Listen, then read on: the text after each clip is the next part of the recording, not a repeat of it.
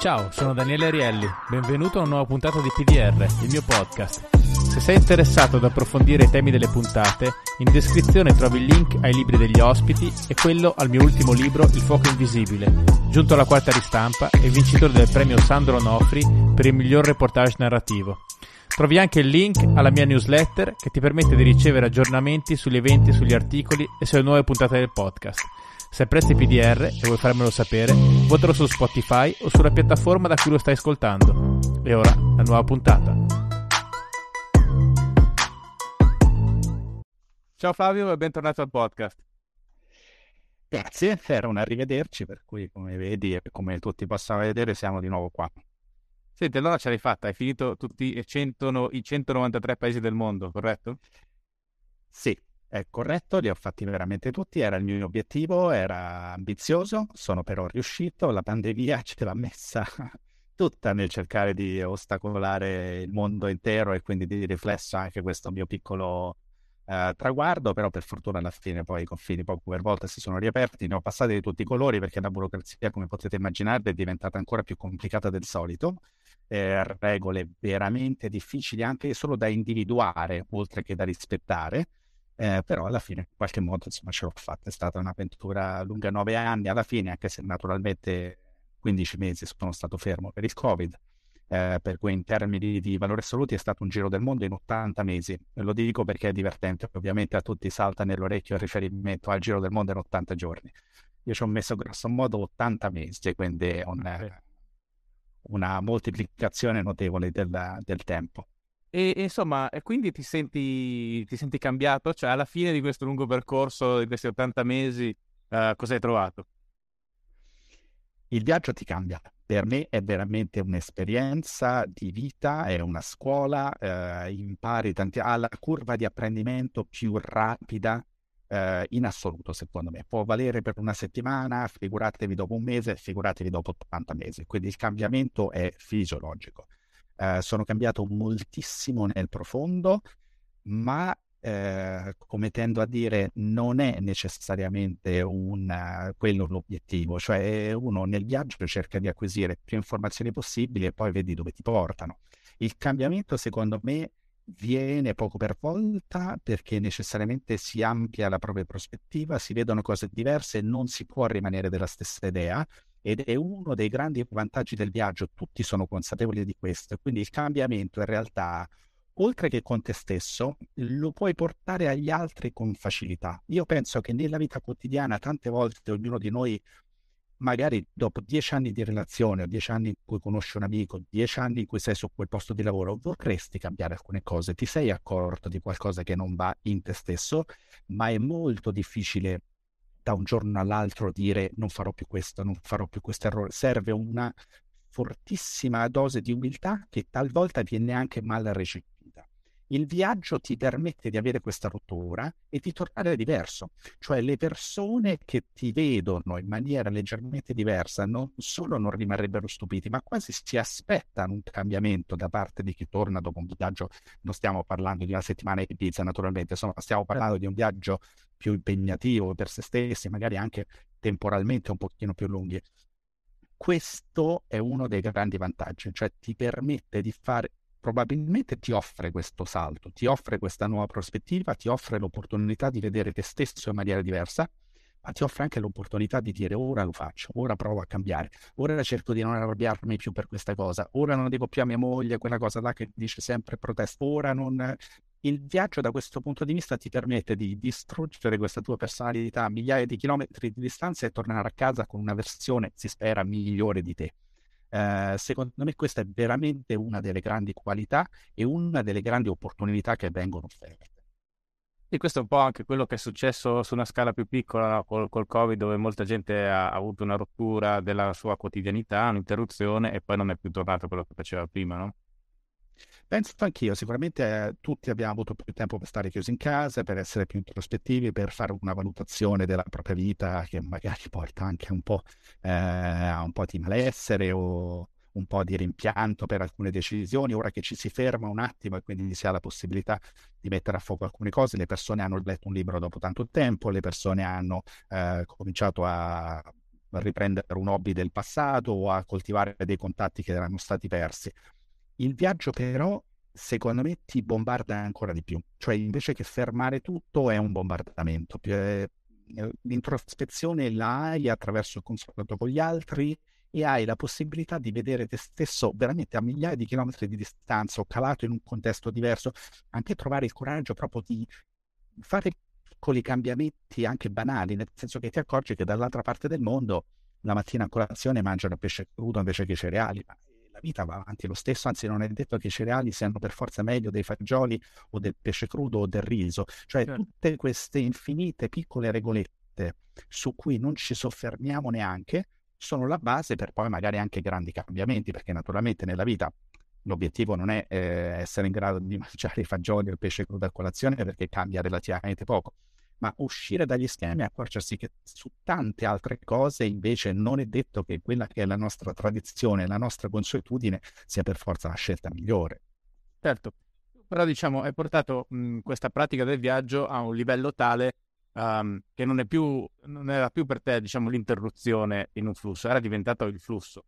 E quindi, diciamo, quando hai finito questo percorso molto ambizioso, non hai avuto un po' una sensazione come quando diventi assuefatto qualcosa e arrivi alla fine in cui hai provato tutto e poi cosa c'è? Adesso dove vorresti andare? Hai calcolato lo spazio come idea, la luna, non lo so. Questo è vero. Io sono uscito talmente tanto dalla mia routine per cui paradossalmente ne ho quasi creato un'altra, cioè una routine di viaggio. Per me fare la valigia tutte le sere era diventata la nuova routine.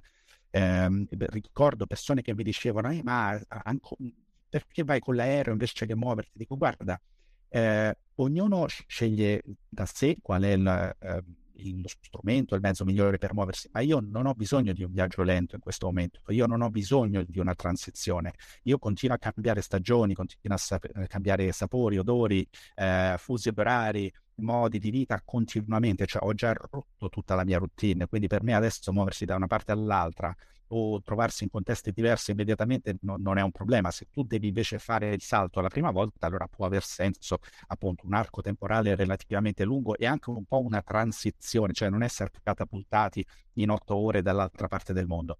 Nel mio caso questa nuova routine si è avuta con il mio piccolo paradiso, era muovermi da una parte all'altra. Cioè non c'era un luogo che amassi sopra tutti, anche perché il mio occhio è ormai talmente educato a vedere anche il brutto in questi posti, cioè mentre chi da casa ora vuole il momento di rottura è alla ricerca del bello solitamente, nel mio caso proprio perché si era creata una routine, a qualsiasi posto nuovo cercavo di inquadrarlo con un po' di obiettività e quindi naturalmente ne vedevo anche gli aspetti negativi. La mia routine è diventata il viaggio e ora che si è interrotta questo ciclo, sinceramente ero preparato, mi ha sorretto il gusto della sfida fino all'ultimo e ora cerco di non essere depresso nel senso buono del termine, o svuotato, forse è un termine più corretto, una volta raggiunto l'obiettivo è terminato. Ora ho scritto il libro, però in realtà quindi ho avuto immediatamente un qualcosa che mi ha occupato la mente e poi chissà in un breve futuro, immagino, molto probabilmente lavorerò nel mondo del turismo, per cui è probabile che continui a viaggiare, certo non a quei ritmi sostenuti, ma magari 4-8 volte l'anno avrò la possibilità di andare da qualche parte e trasformarlo in un lavoro vero e proprio, quindi insomma con prospettive diverse. Perché un po', diciamo, 8 anni sono un po' di meno, ma non così lontani, diciamo, da una carriera professionistica nello sport. È come se tu a un certo punto adesso ti fossi ritirato dal gioco e poi passare appunto a fare l'allenatore, il general manager, diciamo. È una transizione che non è sì, volendo nel viaggio tutto sommato si può continuare ad andare avanti un po' più a lungo, ma certo è un parallelo che ci sta, insomma, a quei ritmi serve anche un po' il fisico oltre che la testa, perché veramente cambiare, fare una valigia tutte le sere non è un gesto in sé che naturalmente poi uno si organizza, la si fa in 3 minuti, ma è proprio questo senso di precarietà continuo, io parlo anche di un microscopico lutto continuo, cioè ogni volta sai che molto probabilmente quella persona con cui hai trascorso il pomeriggio non la vedrai mai più in vita tua, in quel luogo probabilmente non ci tornerai mai più e così via. C'è chi parla di malinconia verso posti in cui magari uno si è fermato a lungo, quindi la malinconia di tutti i vari ricordi legati. Per me è un continuo lutto fatto magari dei piccoli ricordi, ma che sommati e messi assieme ti danno questo continuo senso di precarietà, che a me piace, detto francamente, anche perché se no non lo farei. Capisco che possa disturbare.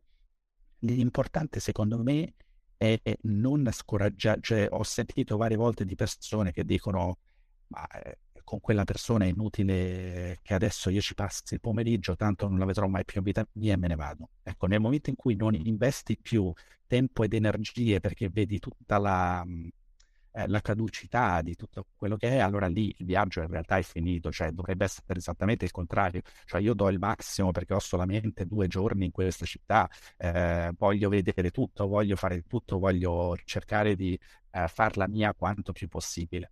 E tutto sommato dopo quasi 9 anni questa energia ancora c'era, in parte grazie a un'idea di sfida con me stesso. Se non mi fossi proposto l'obiettivo di andare dappertutto, in certe circostanze avrei abbandonato, cioè mi sono trovato in alcuni luoghi d'Africa a dover fare dei test Covid in condizioni disastrate, l'unica persona che attraversava le frontiere, perché comunque il mondo stava riaprendo molto molto lentamente, quindi tutti appresso a me, ma nel senso negativo del termine naturalmente, nel senso ognuno vuole qualcosa, ognuno vuole esercitare i suoi 5 minuti di potere sull'unico turista rimasto, vieni preso d'assalto, non funziona mai nulla, veramente in cui uno dice ma chi me lo sta facendo fare, soprattutto in alcune zone d'Africa dove naturalmente il viaggio è complesso di per sé. E poi ad esempio principalmente questo scoramento forte l'ho avuto in Africa occidentale, cioè ci sono questi paesi dell'Africa occidentale che sono tra i più poveri del mondo, tra i più disorganizzati del mondo. Per fare un test Covid ci volevano 3 giorni per la risposta, quindi praticamente bisognava correre alla frontiera, te lo domandano 10 volte perché basta una virgola fuori posto e immediatamente cercano di chiederti soldi. Per avere il risultato del test in tempo è un continuo taglieggiamento, ti chiamano la notte dicendo se non vieni a portarmi 10 euro non riceverai il test, resti qua. Naturalmente anche un pochino la paura di prendersi il Covid, perché ti trovi in un posto dove l'assistenza sanitaria è praticamente pari a zero. È un continuo. Tutte le guide turistiche, per esempio, persone con cui un tempo sarei stato in contatto per agevolare il mio viaggio, anche loro si erano incattivite e trasformate. Cioè, l'Africa non ha un turismo domestico sviluppato, sostanzialmente queste persone vivono di turismo internazionale, che è passata a zero ovviamente. E quindi quando ne trovano uno unico matto che arriva è un assalto. Dovevi finanziare tutta la filiera praticamente.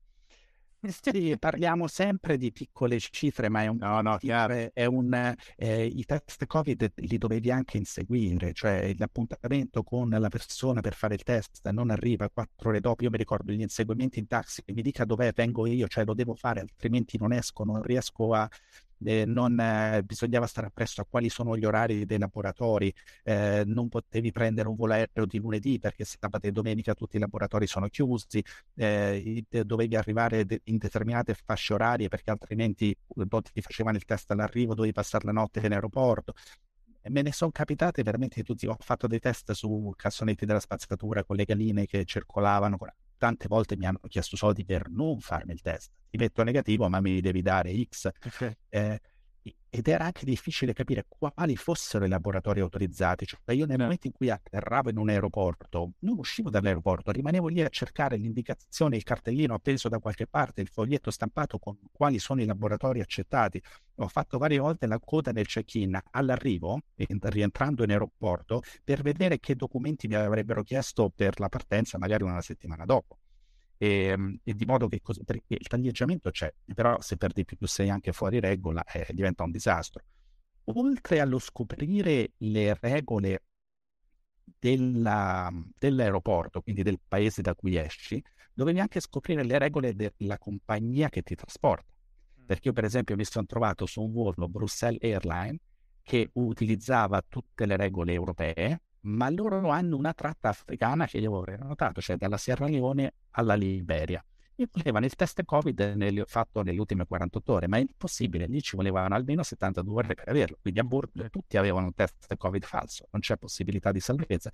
Se davi la mancetta ovviamente ti mettevano la data dell'analisi e non del prelevamento del campione e così via. Mi sono trovato in un paese in cui non avrei potuto, in Niger non c'era la possibilità di fare il test Covid in tempi ragionevoli per uscire. Io in Niger stavo solamente 4 giorni perché non puoi abbandonare la capitale senza una scorta armata costosissima, per cui potevo stare solo nella capitale. Avevo programmato questi 4 giorni più che sufficienti, ne bastavano 2, però non avrei mai fatto in tempo di mettere il test Covid. Quindi in Burkina Faso, il paese da cui provenivo, ho dovuto fare un test 4 giorni prima da utilizzare il giorno della partenza vero, e poche ore prima della partenza ne ho fatto un altro che sarebbe arrivato 3 giorni dopo per poter uscire dal paese. Quindi ho dovuto lasciare incaricato un ragazzo dell'albergo che 3 giorni dopo sarebbe andato nel laboratorio a prendermi il test fatto, a scansionarlo, a mandarmelo via WhatsApp, io lo stampavo per poi uscire dall'altro paese. Ma storie di questo tipo purtroppo... Scusa, non si sono opposti al fatto che non era in originale? Per fortuna no, ma naturalmente il problema si può porre perché tanti ti chiedono di farlo in quel determinato laboratorio. Naturalmente quel determinato laboratorio fa parte della classe dirigente del paese e quindi guadagna. In Angola ce n'era uno. Il test Covid costa $226, ma non c'è possibilità, devi farlo lì, non accettano null'altro, non c'è nulla che vada bene, è fatto così, di modo che il laboratorio... Quindi ne avranno fatto uno a te in tutti questi anni, diciamo. Ne avranno fatto uno, sì. Sì. Mi dovrebbero fare un monumento per il... Guarda, ho speso più di €5.000 di test Covid, ho fatto i conti, ne ho fatti veramente tanti in condizioni... veramente disperati. Ho avuto il Covid, l'ho avuto in Colombia, completamente asintomatico, quindi stavo partendo, volevo fare il test per partire, positivo.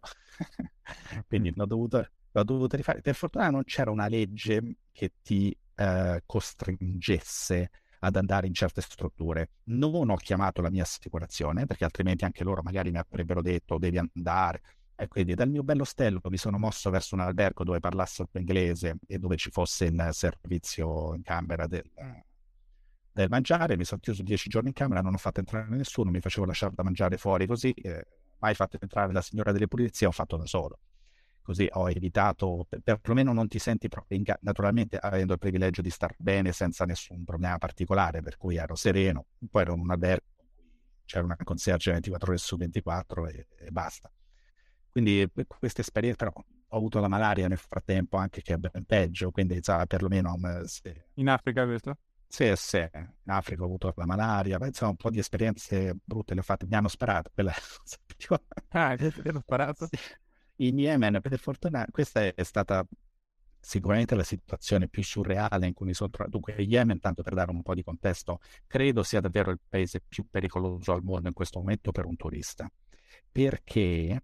Il vero pericolo non nasce da una singola situazione, cioè una singola situazione di tensione puoi evitarlo, puoi metterti d'accordo con chi la crea dicendo posso entrare, nel momento in cui ti fanno entrare di solito il problema non si pone. Lo Yemen è tribale, quindi sono tutti un po' in lotta tra di loro, per cui tu puoi essere al sicuro in una certa zona perché ti sei messo d'accordo con il leader tribale che ti porta in giro, ma nel momento in cui metti piede fuori da lì diventa un disastro.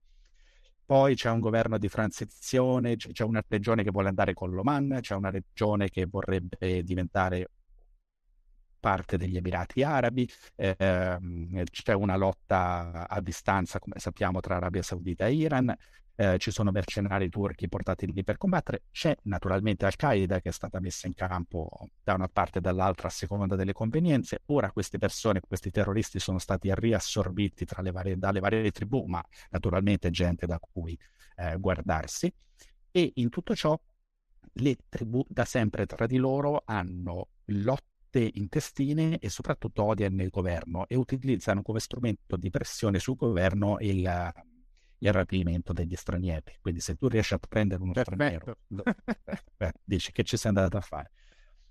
Se riesci a prendere lo straniero hai merce di scambio col governo, cioè magari non ti hanno riparato le fogne come avevano promesso, non hanno portato la strada, prendi Stai suggerendo che bisognerebbe cominciare a rapire un po' di americani qua a Roma? No, non mi sembra una buona idea, però sicuramente sarebbe uno strumento di pressione. Beh, okay. Questo è per dare il contesto. Detto tutto ciò, quindi con la mia guida ero l'unico turista in tutto lo Yemen, in quel momento esclusa Socotra, che è quest'isola che però ormai è nelle mani degli Emirati Arabi, quindi è decisamente più sicura, ci si può andare da Abu Dhabi con dei voli. Ero l'unico turista in Yemen e avevo un leader tribale che mi ha invitato e che mi offriva protezione, per cui lui sa dove andare e cosa fare. Scusami, una domanda sorge spontanea: come facevi ad avere un leader tribale che ti ha invitato in Yemen?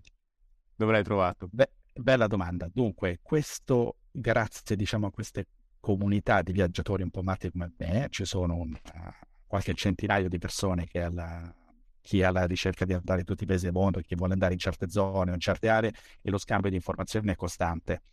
Io mi fido molto di quelli che vengono utilizzati dai giornalisti, cioè se la BBC è andata in Yemen a fare un servizio sulla guerra portata da questa persona, è molto improbabile che questa persona ti abbandoni. È una persona che chiede cifre importanti, tra l'altro, per fare una cosa del genere, anche perché come al solito, forse ne avevamo parlato all'epoca, tagliano la testa prima a lui che a me, nel momento in cui, perché lui è veramente il nemico, cioè quello intestino cattivo. Io alla fine sono semplicemente uno straniero che probabilmente un po' scemo, ma tutto sommato non è poi così cattivo, mentre lui è proprio quello cattivo, il traditore del suo popolo.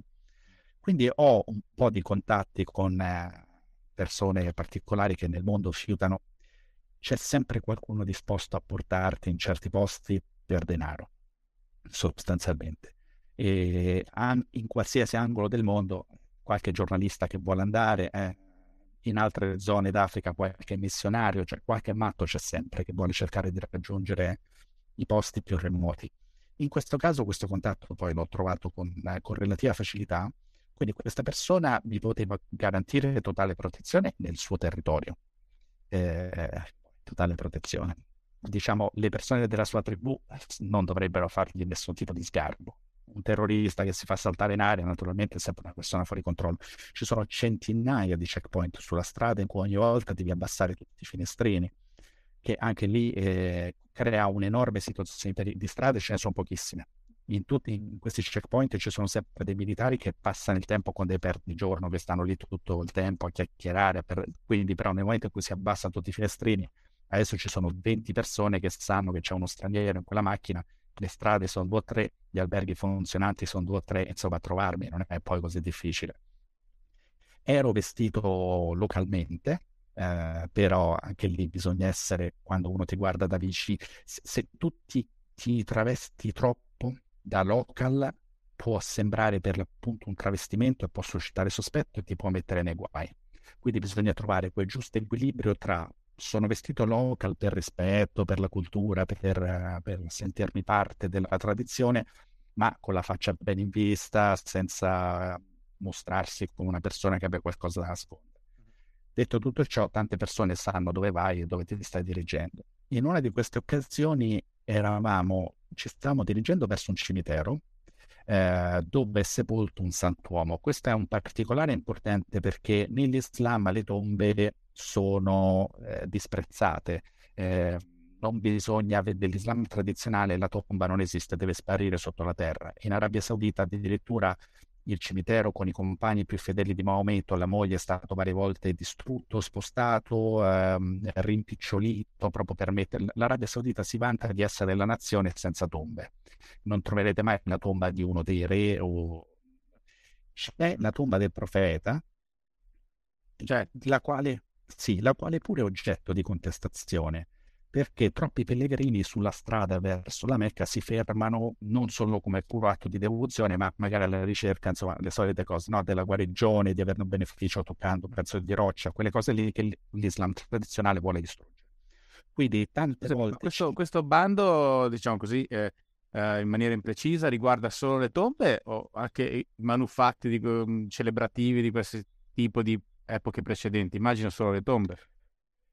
Allora, riguardo alle tombe, sempre comunque tutto ciò che è pre-islamico per alcuni andrebbe comunque distrutto, nel senso c'erano dei matti che in Egitto dicevano distruggiamo le piramidi, sono precedenti all'Islam, ma che ce ne dobbiamo fare? Tutto ciò che viene prima è ignoranza, abilia, non so come sia, dico, vogliono distruggere tutto. In linea di massima però la tomba ha, o perlomeno è facilmente confondibile con un qualcosa che diventa un paradivino in sé, no? Che ti offre un po' di... o capacità curative o comunque ti dà la sua benedizione, soprattutto le tombe dei santuomini, cioè, anche noi facciamo un po' di pellegrinaggi, tutto sommato c'è il patrono del paese, la tomba, la festa.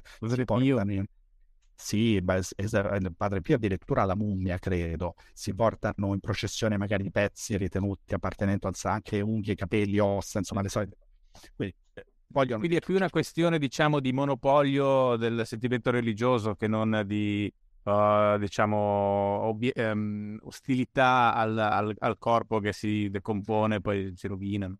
Credo che sia un'ostilità alle conseguenze dell'ottenerlo, cioè c'è solo Dio, devi venerare solo Dio, punto e basta. Se cominciamo a disperdere la devozione tu dovresti pensare a Dio, Gesù e lo Spirito Santo, poi non stare appresso a Padre Pio, o meno ancora stare appresso alle ossa di Padre Pio, o alla pelle, o alle unghie, ai capelli, poi ognuno naturalmente fa quello che vuole. Il discorso era nato perché i cimiteri, andando a visitare il cimitero, stai compiendo un atto che può essere visto come in parte ostile, quindi non potevi non farlo.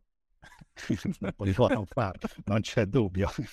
Mi sono fiondato. In realtà lo Yemen ha tanti problemi da questo punto di vista, anche perché ci sono correnti religiose molto diverse tra di loro, quindi c'è chi naturalmente invece dà grande importanza a quello e grande enfasi dicendo che bisogna andare, si ottiene la baracca, la benedizione, e invece poi Al-Qaeda molto hardcore che le vorrebbe distruggere tutte, e quindi le persone, per esempio Al-Qaeda andava sulle varie tombe, vi versava sopra della vernice nera o nei vari luoghi, e quello era l'avvertimento, cioè smettete di adorare questo posto, di venire a pregare da qui a un mese, oppure vengo io e ve lo distruggo. E lo stesso avveniva con numerosi edifici, magari c'era un edificio dove la biblioteca era accessibile sia da uomini che da donne, allora buttavano la vernice nera. Insomma, diciamo che in luoghi del genere non era un trigger warning di Al-Qaeda, diciamo. La vernice nera sì. E naturalmente sulle tombe capitava spesso. Stavamo recandoci su questa tomba, non c'era nessuno intorno a noi, quando una macchina dell'Arabia Saudita con la targa dell'Arabia Saudita, a dire della mia guida, ci stava seguendo, per cui lui col suo bel Kalashnikov si è messo dietro pronto a sparare o a vedere che cosa poteva succedere, ma poi dopo qualche minuto questa macchina se n'è andata per fatti suoi. Quindi siamo andati, abbiamo visitato la tomba del santo. Nel momento in cui la mia guida stava per rientrare in auto e per rimettersi più o meno nel bagagliaio, evidentemente in maniera maldestra nel superare i vari sedili per raggiungere il bagagliaio, ho fatto partire un colpo, evidentemente non aveva rimesso la sicura. Questo colpo ha bucato la portiera, è rimbalzato nel muretto dietro e ha colpito la schiena del mio autista. Io per fortuna non mi sono accorto, stupido, sto bene, ma non ci sentivo da un orecchio, perché mi sarà passato a veramente a 20 centimetri dall'orecchio, quindi non ero in grado di sentirne. E mi sono tuffato sotto la macchina perché non è che avessi chiara tutta la situazione di quello che stava succedendo. Poi dopo qualche secondo invece mi sono reso conto che la guida si era fatta male come, e mi è venuto un colpo, perché sai, chissà cosa è successo, invece si era sparato con una mano ed era saltato completamente un dito. Quindi si è trattato di... Allora, uno sparo in Yemen non desta nessun problema, perché basta un matrimonio e sparano tutta la notte. Non è... da quel punto di vista non è un problema. Un Kalashnikov ce l'hanno tutti, quindi... però invece superare i checkpoint con una ferita è pericoloso, perché a quel punto pensano che tu abbia avuto uno scontro a fuoco con qualcuno, che il terrorista sia tu, o che comunque sei un combattente da una parte o dall'altra, sei comunque una persona pericolosa. Quindi adesso bisognava tamponare la ferita, raccogliere il dito, l'autista era completamente frastornato, evitare ogni checkpoint e raggiungere possibilmente un ospedale, cosa che siamo riusciti a fare con un giro lunghissimo che ha richiesto più di un'ora. Quindi mi sono trovato in ospedale, non sono entrato in ospedale, mi sono trovato da solo in macchina, col sangue dappertutto. con un dito appoggiato lì, con un Kalashnikov, con la sicura nascosta in macchina. Questa volta l'ha messa la sicura di... Questa volta la sicura è stata messa e ovviamente non avevo nessuna intenzione di dare spiegazioni all'ospedale, meno che mai ad altre persone ancora. Ed è stata una situazione veramente surreale in cui mi sono sentito proprio il signor Wolf, perché lì a quel punto, non so se hai mai visto quel film di Tarantino, dove per errore parte un po', perché lì abbiamo utilizzato la gonna che utilizzavo io, era molto scura, per foderare un pochino, mascherare un po' la quantità di sangue dispersa nell'auto. Abbiamo dovuto lavare la macchina di corsa, io avevo lo zainetto tutto insanguinato, mentre dicevo adesso mi lavo lo zainetto perché non posso andare in giro con uno zainetto insanguinato, mi sono ricordato che dovevo fare il test Covid, se no non riuscivo ad abbandonare il paese. Quindi sai quelli flash nel momento ti era passato di testa, adesso devo fare il test Covid, quindi ho dovuto in qualche modo raggiungere il laboratorio del test Covid, penso che non abbiano testato proprio niente, perché dopo qualche ora è arrivato il risultato, ma non era quella l'occasione in cui discutere su certe procedure. E abbiamo pulito l'auto all'interno dell'albergo con tutti i ragazzini che lavoravano in albergo che ci guardavano, quindi tu immaginati la situazione, andare in giro con la portiera bucata chiaramente da dei fori di proiettili, cioè sono quelli dei contesti in cui ti puoi trovare veramente allucinanti. Questo è per raccontare alcune delle avventure certo. Più incredibili, naturalmente. Io dico che non ho rimpianti. Penso, scusami, se ti tornava positivo il test devi stare 10 giorni in Yemen in quello d'ospedale.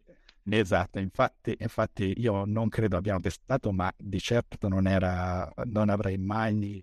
Infatti lì nella battuta che facevo io con il tipo, il signor Wolf mi ha aiutato fino ad ora, perché abbiamo pulito l'auto come dicevano loro, ci siamo comportati allo stesso modo, ma con un test positivo avrei dovuto far da solo. Il film non poteva più essere di ispirazione perché non c'era.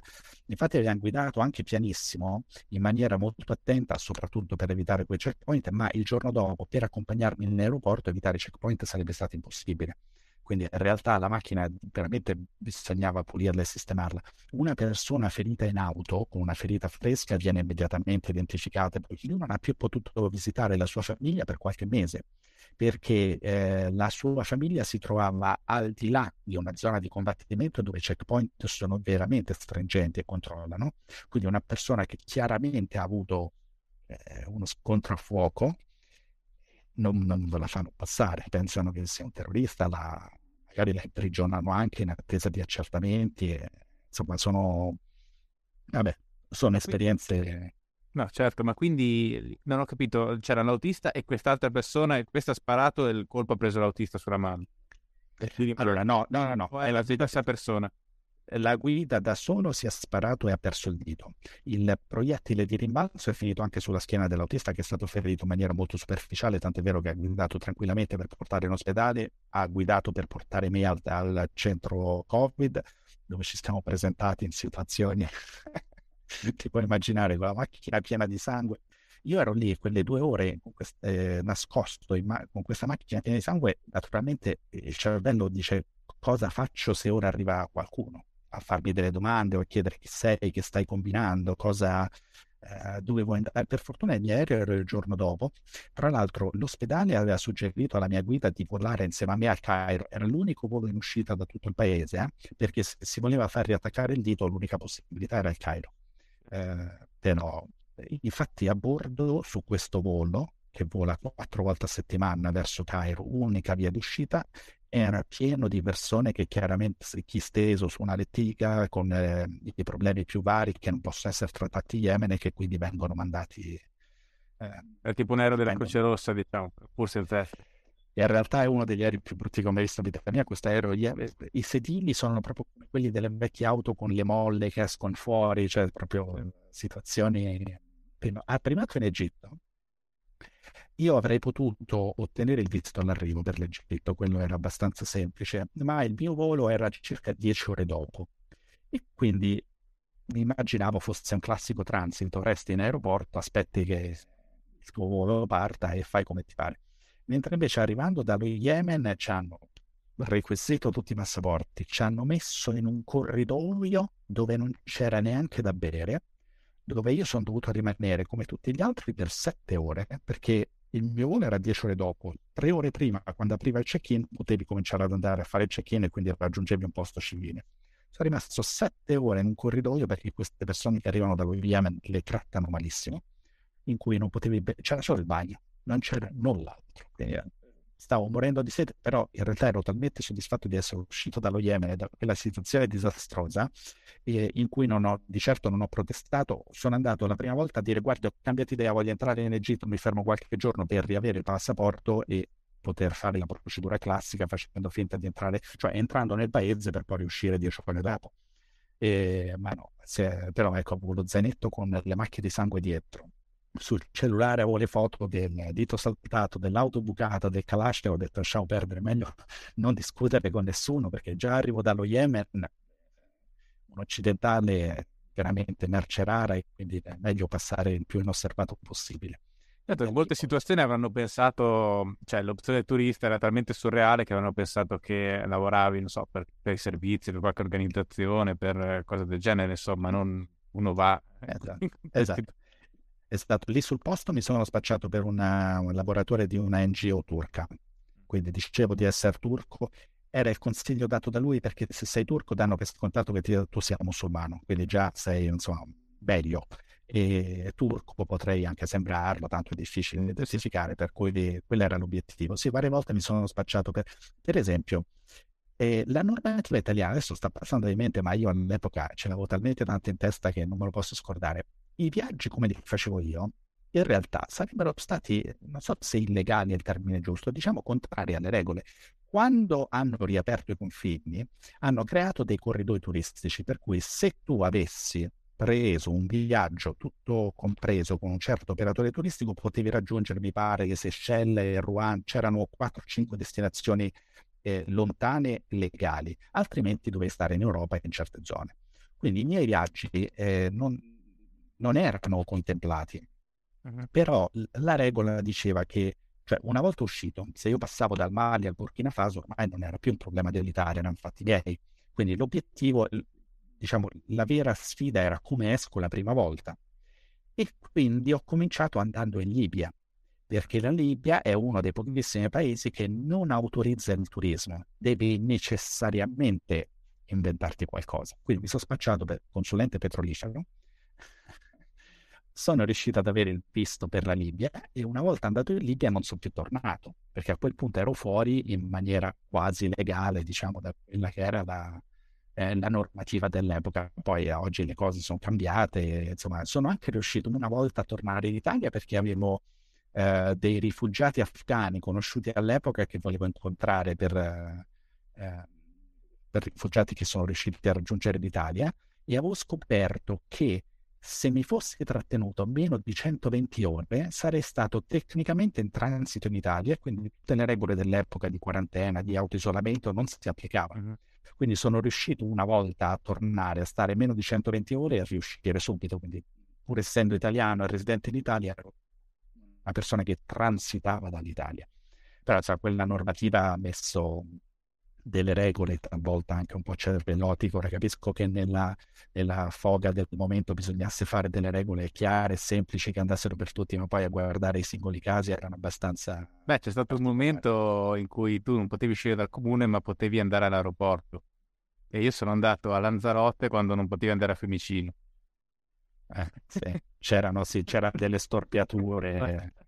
particolare, sì, insomma, si poteva andare, mi ricordo che si poteva andare in Repubblica Dominicana ma non a Cuba, e la gente diceva: ma come, Cuba ha meno Covid della Repubblica Dominicana, Cuba si sono vaccinati e la Repubblica Dominicana no, perché lui non si è, no, insomma, non si è capito quali fossero le regole del... Ma ti sei documentato cosa poteva succedere in Libia se scoprivano che il tuo documento di...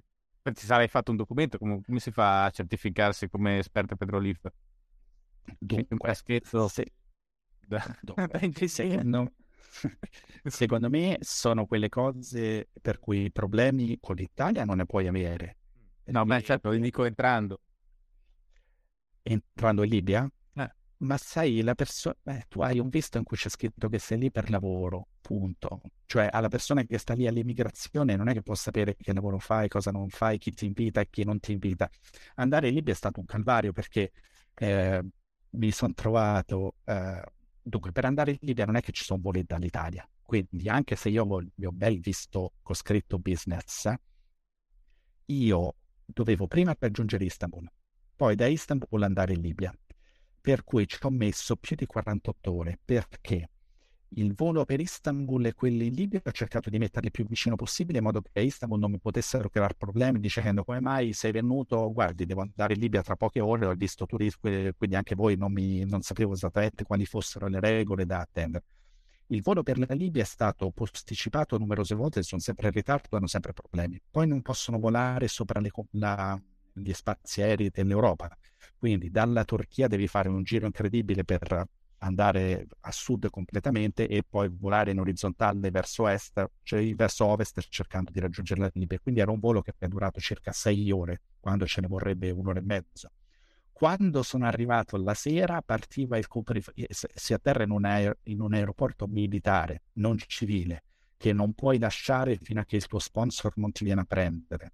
Ma lì c'era il coprifuoco, quindi essendo io atterrato alle 10 di sera ho dovuto aspettare fino alle 6 di mattina che in Libia si potesse circolare di nuovo e che quindi mi venissero a prendere. 48 ore, ecco, vedi, le regole messe poi tutte assieme, un accrocchio dietro l'altro, succedevano queste cose. All'arrivo un altro test Covid, mi pare, ma anche lì di quelli... Scusami, non ho capito il meccanismo da Turchia alla Libia, perché ci ha messo 6 ore?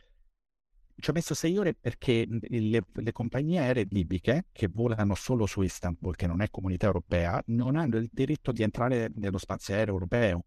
Quindi essendo tutta Grecia con isolette eccetera, devi fare più Turchia possibile per raggiungere il sud e poi sorvolare tutta l'Africa lì dove ti autorizzano a passare. Quindi non puoi tagliare dall'alto della Turchia per arrivare in Libia, devi fare il giro da sotto. Non potrei passare neanche sopra Israele, immagino. No, questo non lo so, dipende da quali sono le regole. Non è una questione di guerra o di nemici, è proprio una questione di autorizzazione da un punto di vista di sicurezza, secondo me. Cioè alcune compagnie sono blacklisted e non hanno il diritto. Di recente mi è successo sempre da Istanbul, dovevo andare a Minsk. Anche lì tipo 6-7 ore, quando solitamente è 1 ora e mezzo, perché lì addirittura... devi fare tutta la Turchia per tutta la lunghezza. Nel Caucaso mi pare che solo l'Azerbaigian o solo, no, non mi ricordo quale delle tre, autorizza il passaggio dell'aereo della Turkish, quindi tu riesci a passare sopra. Dopodiché devi raggiungere il Kazakistan. L'Ucraina non ci puoi passare sopra per motivi di sicurezza, visto che c'è la guerra, fare un grosso loop e poi dall'alto della Russia arrivi a Minsk. Queste situazioni capitano, è come quest'estate con lo spazio aereo russo chiuso sostanzialmente, o chiuso da loro o per boicottaggio delle compagnie europee, qualunque sia la ragione. Tante mete asiatiche erano difficilissime da raggiungere, cioè molto più lunghe da raggiungere, molto più carburante, quindi i prezzi dei biglietti aerei sono esplosi. Insomma, cose di questo tipo accadono. Con la Libia poi era un periodo in cui la Tunisia, che era l'unico altro paese che aveva voli diretti, li aveva tagliati tutti, quindi come al solito rimaneva solo Istanbul, che è stata per lungo tempo la mia centrale, hub. Da lì passavo e poi potevo raggiungere. A Istanbul ti facevano un test Covid vero e ti davano il risultato nell'arco di 90 minuti, che costava 25 euro, quindi organizzatissima l'aeroporto. Invece che perdere tempo con tutte quelle cose, ti presentavi in aeroporto mezz'ora prima, lo facevi e via. Ok, e loro diciamo funzionano un po' da hub, perché paesi, cioè da lì dove riesci ad andare... La Turchia non riesce a raggiungere direttamente dall'Europa, diciamo. Dalla Turchia ci sono voli diretti verso più nazioni al mondo. Da un punto di vista geografico, dunque parlare del centro del mondo dal punto di vista geografico naturalmente è un'assurdità matematica, ma se lo si fa in proporzione alla popolazione che vola, invece la Turchia è veramente un bel crocevia tra la popolosa Asia e l'Europa. E la Turchia sta investendo moltissimo nell'offrire voli aerei praticamente su tutta Africa, quindi in realtà per tutto quello che è il Nord Africa storicamente chiaramente è legato alla Turchia. La Turchia è praticamente la porta d'ingresso di tutti i 5 paesi stan, che comunque sono turchi etnicamente, originariamente, anche di in buona parte anche linguisticamente, tranne il Tagikistan, i popoli turchi sono praticamente dappertutto e utilizzano Istanbul. C'è ancora questa connessione che vedi, c'è questo rapporto con la Mongolia, perché veramente i turchi vengono da lì, noi non ci pensiamo più, ma una migrazione nel tempo, si sono mossi di 5.000 chilometri e hanno raggiunto l'Anatolia. Poi Istanbul l'hanno presa per ultima, ma l'Anatolia mi pare che l'hanno presa 300-400 anni prima, quindi in realtà tutto questo mare di popolazioni che in Asia sono o turciche o iraniche, noi lo perdiamo completamente di vista, cioè oggi chiamiamo questi paesi in maniera diversa senza renderci conto di quanto la Turchia sia centrale da questo punto di vista. Grazie all'Islam hanno certi rapporti, grazie all'etnicità, grazie alla lingua, la storia dell'impero ottomano, insomma la Turchia veramente, tu vai in Somalia e le cose sono turche.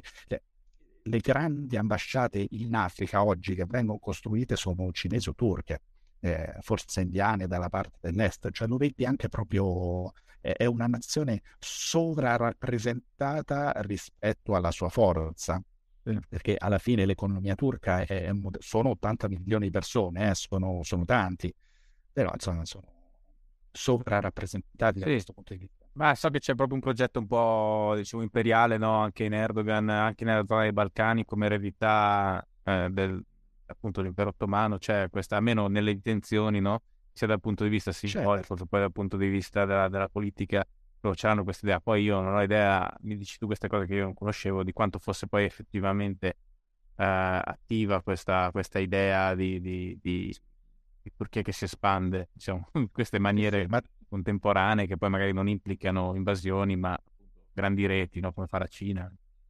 Sì, è una questione più di affari, di sfere di influenza, naturalmente, nessuno invade nessuno. Erdogan va di persona in tanti paesi africani proprio a farsi vedere e a stabilire questo tipo di rapporti. Naturalmente tu hai ricordato anche l'Europa, è chiaro che adesso le famose frasi erano alle porte di Vienna 400 anni fa, ma è una realtà, nel senso fino alla prima guerra mondiale, fino al disfacimento, porzioni di Europa erano turche, ma dentro alla Russia ci sono tante popolazioni turche, cioè la Sacha-Jacuzia, che è enorme, grande quanto l'India da un punto di vista di dimensioni, sono turchi. Tant'è vero che alcuni di quei popoli hanno problemi in Russia perché non vengono riconosciuti come popoli nativi protetti, perché in effetti sono migrati, insomma, da qualche parte, non certo dalla Turchia, insomma, diciamo credo che loro dicano dagli Altai, dalle zone dalle zone dell'Asia centrale, sono migrati fino a là, quindi anche loro sono venuti dopo, cioè come i russi che da un gruppo iniziale in Europa è arrivato fino al Pacifico, quindi non sono messe tra le popolazioni che definiremo First Nation o nativi, guardando a Canada e Stati Uniti e ai loro tipi di classificazioni. Ci sono tanti popoli turchi è veramente una delle etnie che più si è espansa, cioè dalla Mongolia originariamente. Alle volte mi è stato fatto notare che i famosi mongoli che tutti conoscono, Gengis Khan, hanno conquistato tutto il mondo, hanno ottenuto il diritto a essere identificati come mongoli grazie al valore sul campo e grazie alle loro conquiste, ma in realtà sono turchi molto semplicemente, cioè la lingua ha sicuramente una radice comune, insomma i mongoli hanno espanso questa loro vicinanza con i turchi ovunque, insomma l'ultimo paese che ho visitato è stata la Corea, anche lì quando vedi i vestiti tradizionali reali sono chiaramente dei vestiti mongoli, per dire proprio la lingua giapponese credo che sia considerata molto più vicina al turco che ad altre lingue, quindi siamo proprio a... Beh, poi su Gengis Khan c'è quella storia che non ho mai capito come sia provata, ma probabilmente ci sono degli studi a riguardo, no?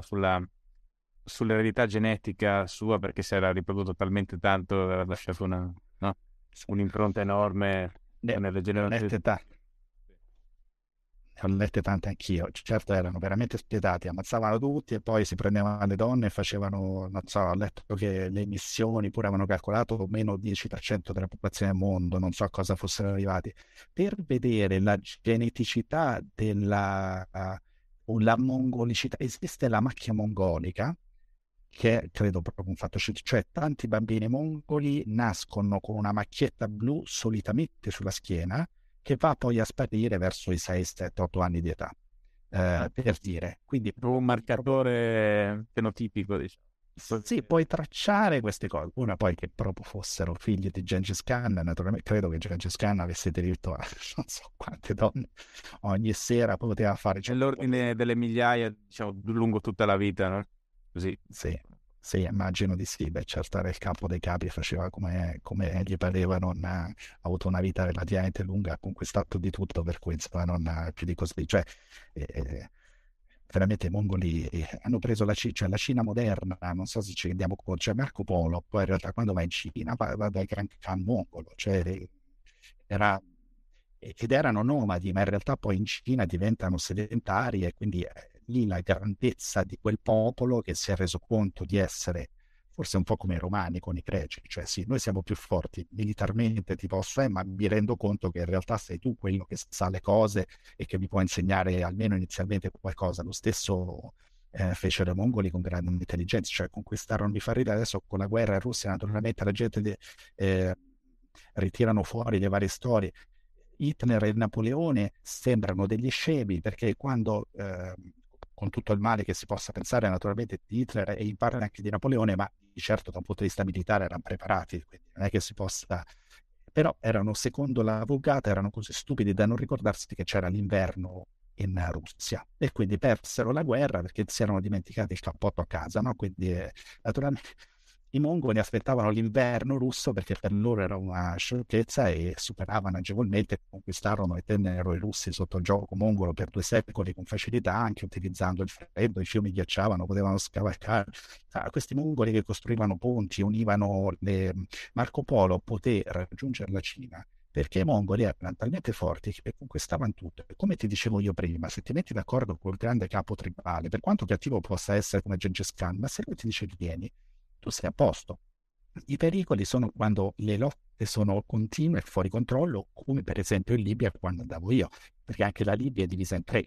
Quindi tu vieni autorizzato dal governo centrale ad andare in certi posti, ma non è che io posso sconfinare nella zona che è sotto i ribelli, anzi, cosa fai? Ti presenti alla frontiera con il visto dato dal governo centrale, che è il loro nemico, dicendo voglio entrare qui. Cioè sarebbe come andare in Corea del Nord col visto della Corea del Sud e dire scusate voglio entrare perché ho il visto della Corea del Sud. Cioè, peggio mi sento, sei un agente del nemico.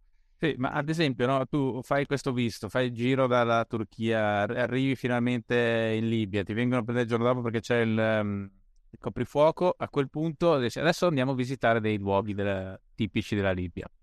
Proprio così, ero anche lì l'unico turista, no, lo so che l'hai detto in maniera ironica, ma è la verità, ero l'unico turista, e la persona che mi portava in giro, che era riuscito a farmi avere questo permesso da consulente petrolifero, e mi ha detto che nel Ministero del Turismo ci lavoravano 10.000 persone, ma l'unico turista ero io, e ce l'aveva lui che non lavorava per il Ministero del Turismo.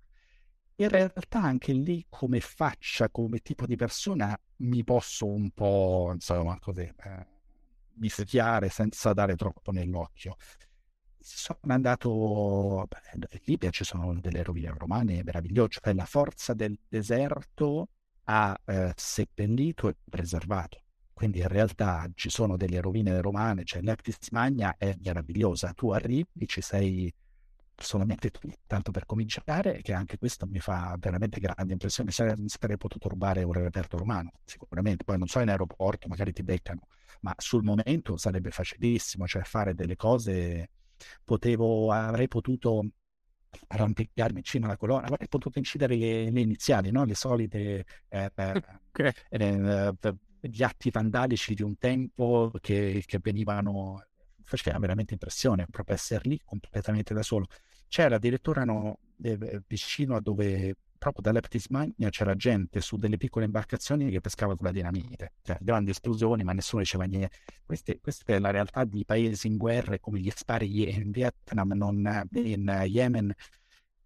È veramente un essere catapultati su Marte, cioè su un mondo che per fortuna non conosciamo. Cioè, a noi farebbe impressione probabilmente andare in Honduras e vedere la gente che al supermarket va con la pistola in tasca, o gli Stati Uniti notoriamente, anche se vale solo per alcuni stati e non certo per tutti. Beh, però con le bombe si pescava anche fino agli anni 80, inizio 90, può essere magari non vicino alla costa, cioè, immagino che distrugga tutto, però per dire la facilità nel trovare magari un candelotto di dinamite o quello che può essere la bomba per pescare. In Libia durante la notte varie volte senti gruppi che girano, che sparano, che fanno manifestazioni, proteste, però come al solito, insomma, io mi ero messo l'obiettivo di andare dappertutto senza essere, cioè, cercando di essere prudente una volta arrivato. Ti ricordi che parlavamo, so che anche tu eri un pochino appassionato al poker.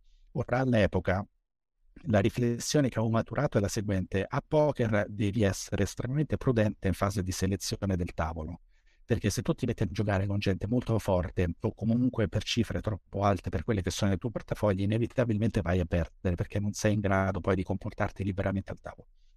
Io qui stavo facendo esattamente l'opposto, cioè io avevo deciso di giocare su tutti i tavoli, per quanto difficili fossero, per quanto pericolosi, ma poi cercare di essere prudente, che a poker sarebbe stata una strategia perdente. Ma nei viaggi ovviamente l'obiettivo era di riportare a casa la pelle, quindi di essere, io per esempio di essere andato in Yemen un pochino mi sono pentito, non per l'episodio in sé, perché poi il singolo episodio sfortunato può capitare, cioè di ragazzi giovani che girano armati ne ho visti in tante parti del mondo. Io quando vedo il soldatino giovane ho sempre paura che vuole strafare, magari su di giri lì in Yemen tutti consumano il cat, questa specie di poltiglia di noce di betel che masticano tutto il tempo e che li metti su di giri. Mi sono pentito di andare volendo essere obiettivo, perché non c'erano businessmen cinesi. Cioè è stata la prima volta in vita mia in cui anche nel posto più sperduto e pericoloso non c'era un cinese nel solito unico grande albergo a fare affari con qualcuno. Questo secondo me doveva essere un segnale di allarme enorme, cioè se neanche lo... Io sto andando... Il canarino nella cosa, nella miniera. Nella miniera, esatto, sai che sta cadendo. Certo, ecco, se non c'è il cinese che... Poi lì sicuramente affari se ne potranno fare, insomma, il paese è distrutto e devastato, gli Emirati stanno arrivando perché vogliono alcuni porti, quindi c'è qualcosa di interesse e di valore, e non c'era neanche un businessman cinese, quindi questo mi ha veramente impressionato, mi ha fatto riconsiderare che forse i miei compiti a casa questa volta li avevo fatti male, che è una cosa che consiglio sempre a tutti, cioè fate i compiti a casa, non perché dovete andare in Yemen e dovete informarvi sul livello di sicurezza, però i compiti a casa sono importanti per avere idea di quello che vi aspetta, anche per poter fare semplicemente le domande giuste, cioè arrivare completamente impreparati in un paese, state perdendo tempo nella vostra scuola del viaggio, perché chiedere alla guida quanti sono gli abitanti della Thailandia, guardatelo su Wikipedia da solo prima di arrivare, una domanda talmente facile che anzi... Wikipedia ti risponde meglio della guida turistica sicuramente. Alla guida dovete, o alla persona che vi accompagna o alla persona del posto con cui entrate in contatto, dovete chiedere qualcosa di molto più interessante, però se non avete neanche quelle 100 informazioni di base non siete in grado neanche di porre la domanda corretta, e poi vi fate raccontare troppe balle se non avete proprio idea di nulla. Cioè a me alle volte mi viene da pensare, mi è capitato a Roma di recente al Colosseo, le guide che ascolti e che dicono questi sono i famosi gladiatori romani con cui ti fa le foto, 10 minuti di importanza sul gladiatore. Ma ragazzi, cioè, dovresti parlare degli acquedotti romani, dovresti parlare del fatto che i romani hanno perfezionato il diritto o chissà quante altre cose meravigliose. 10 ore sul vestito del gladiatore eccetera, capisco che possa essere divertente, ma è chiaramente una buffonata. Allora qui ci sarebbe guai presentare, diciamo, la nostra civiltà attuale dai calzoncini dei calciatori. Esatto, cioè se tu proprio sei completamente a digiuno ti basi troppo su un qualcosa che è chiaramente turistico, artificiale, che va bene se fine a se stesso per il divertimento, ma che non può essere la base del tuo... Immaginate di entrare al Colosseo e di chiedere alla guida turistica del Colosseo qual è la situazione politica in Italia. Ora, qualsiasi cosa risponda a quella persona, sarebbe un quadro talmente insignificante, talmente restrittivo... E all'estero però tante persone fanno così. Ah, ma che succede qua? Qual è la situazione politica in Vietnam? Cioè, documentati un attimo, così tu possa fare una domanda, avere un confronto, cosa ne pensa davvero la gente, ma quel politico è davvero così amato, così disprezzato. Però alcune cose vanno sapute, altrimenti non si arriva troppo a digiuno. E questo poi, diciamo, è il paradosso della... dell'ampiezza del campione, no? Perché io, avendo fatto anche dei reportage non in zone estreme come quelle dei tuoi viaggi, però insomma tu hai sempre una qualità di tempo che, per quanto ampia, alla fine è limitata, hai diciamo una serie di fonti che, per quanto numerose, sono comunque limitate. Non è facile, diciamo, avere un'idea di massima anche dove, in cui inserire informazioni, eccetera, perché proprio il campione è limitato, no? Questo è il paradosso del cercare di comprendere altri mondi attraverso appunto il viaggio e l'esplorazione, no? Perché è molto facile che, se il campione è troppo piccolo, hai una rappresentazione che non c'entra nulla poi con la realtà. Sono d'accordo, e secondo me non solo è troppo piccolo, ma è anche non rappresentativo, perché la persona che sta parlando con te è chiaramente sopra la media, magari sta parlando con te in inglese, in un mondo dove l'inglese lo sanno relativamente pochi, il suo livello di istruzione è probabilmente più alto della media e così via. Però, secondo me, se tu hai fatto bene i tuoi compiti a casa, pur con tutti i limiti, lo stare una settimana, 10 giorni, poi 10 giorni in un paese, con un occhio critico tante cose le vedi. Anche perché, ripeto, troppo spesso nel mondo del turismo c'è la ricerca del bello. Anche la guida, il tuo accompagnatore, punta sul bello, questo è così, ammorbidisce, smussa tutto in tuo favore. Mentre invece quest'occhio critico poco per volta lo sviluppi, vedi che per esempio tante delle cose che ti raccontano sono palesemente false, ma nel senso buono del... cioè, tu vai nel classico villaggio e ti raccontano che sì, vedi, sono un po' poveri, però allo stesso tempo questi vogliono tutti bene, c'è meno differenza di quanta ne avete voi nella vostra città, restano certi valori. Bisogna avere l'occhio per andare poi a cercare di capire cosa vogliono dire queste cose, perché io lo status game, come lo chiamo io, cioè questa differenza e divergenza di posizioni, la vedo anche in un villaggio dove sembra che nessuno abbia niente. È vero che talvolta nessuno può ordinare il filetto, il salmone o l'insalata, ma c'è solo il panino, ma se uno di panini ne ha 3 e l'altro ne ha 1, la differenza secondo me è molto più ampia che da noi.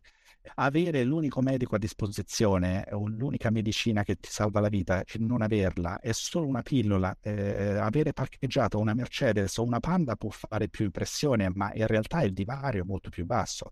Anzi, agli occhi di una persona che vive nel villaggio, la differenza tra una Mercedes e una Panda è insignificante, perché sono entrambe delle macchine che ti permettono di andare ovunque tu voglia. Quindi con i loro occhi siamo noi quelli tutti uguali, siamo noi quelli che non hanno differenze, perché tanto la differenza dei soldi poi non comporta grandi differenze. Tutti abbiamo diritto all'istruzione, tutti abbiamo diritto alla sanità, tutti abbiamo diritto a dire ciò che ci pare, a comportarci come meglio crediamo. Questo essere così legati nei villaggi spesso è una trappola, lo vedi chiaramente che c'è il grande capo con cui tu interagisci che è felice di essere lì, è lui che comanda su tutto, è lui che ha diritto a tutto, ma la donna lì non può parlare, quando si parla di diritti per tutti si intende per tutti i guerrieri o pseudo capi villaggio, per tutti gli anziani, cioè nel tutti, non è come da noi in Occidente dove per tutti si intende tutti. In altri contesti per tutti si intende solo tutti i musulmani, in altri contesti si intende solo tutti gli uomini, oppure si intende solo tutti quelli che la pensano come noi, cioè è vietato sposare la ragazza nel villaggio vicino e così via.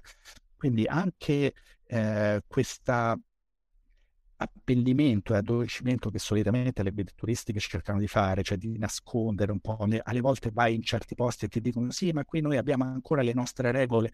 Ma quali sono queste regole? Cioè queste regole sono che se uno commette un piccolo reato viene frustato in pubblico, magari lo deve fare la madre per dimostrare che la famiglia ha le spalle, cioè questo è la legge tribale o la legge indigena che ancora è stata permessa. In altri contesti quelle ragazze sono ancora costrette alla mutilazione genitale femminile perché sono tutte costrette ad andare nel bosco con le anziane perché ti devono insegnare come funziona la prima volta in cui ti parlano di sessualità. Se non ti tagliano il clitoride non sarai mai una moglie docile e assoggettata al marito. Cioè te le addolciscono. L'esempio più classico secondo me su internet che si trova sono queste famose tribù etiope nella valle dell'Omo, dove hanno i piattelli in bocca, dove hanno...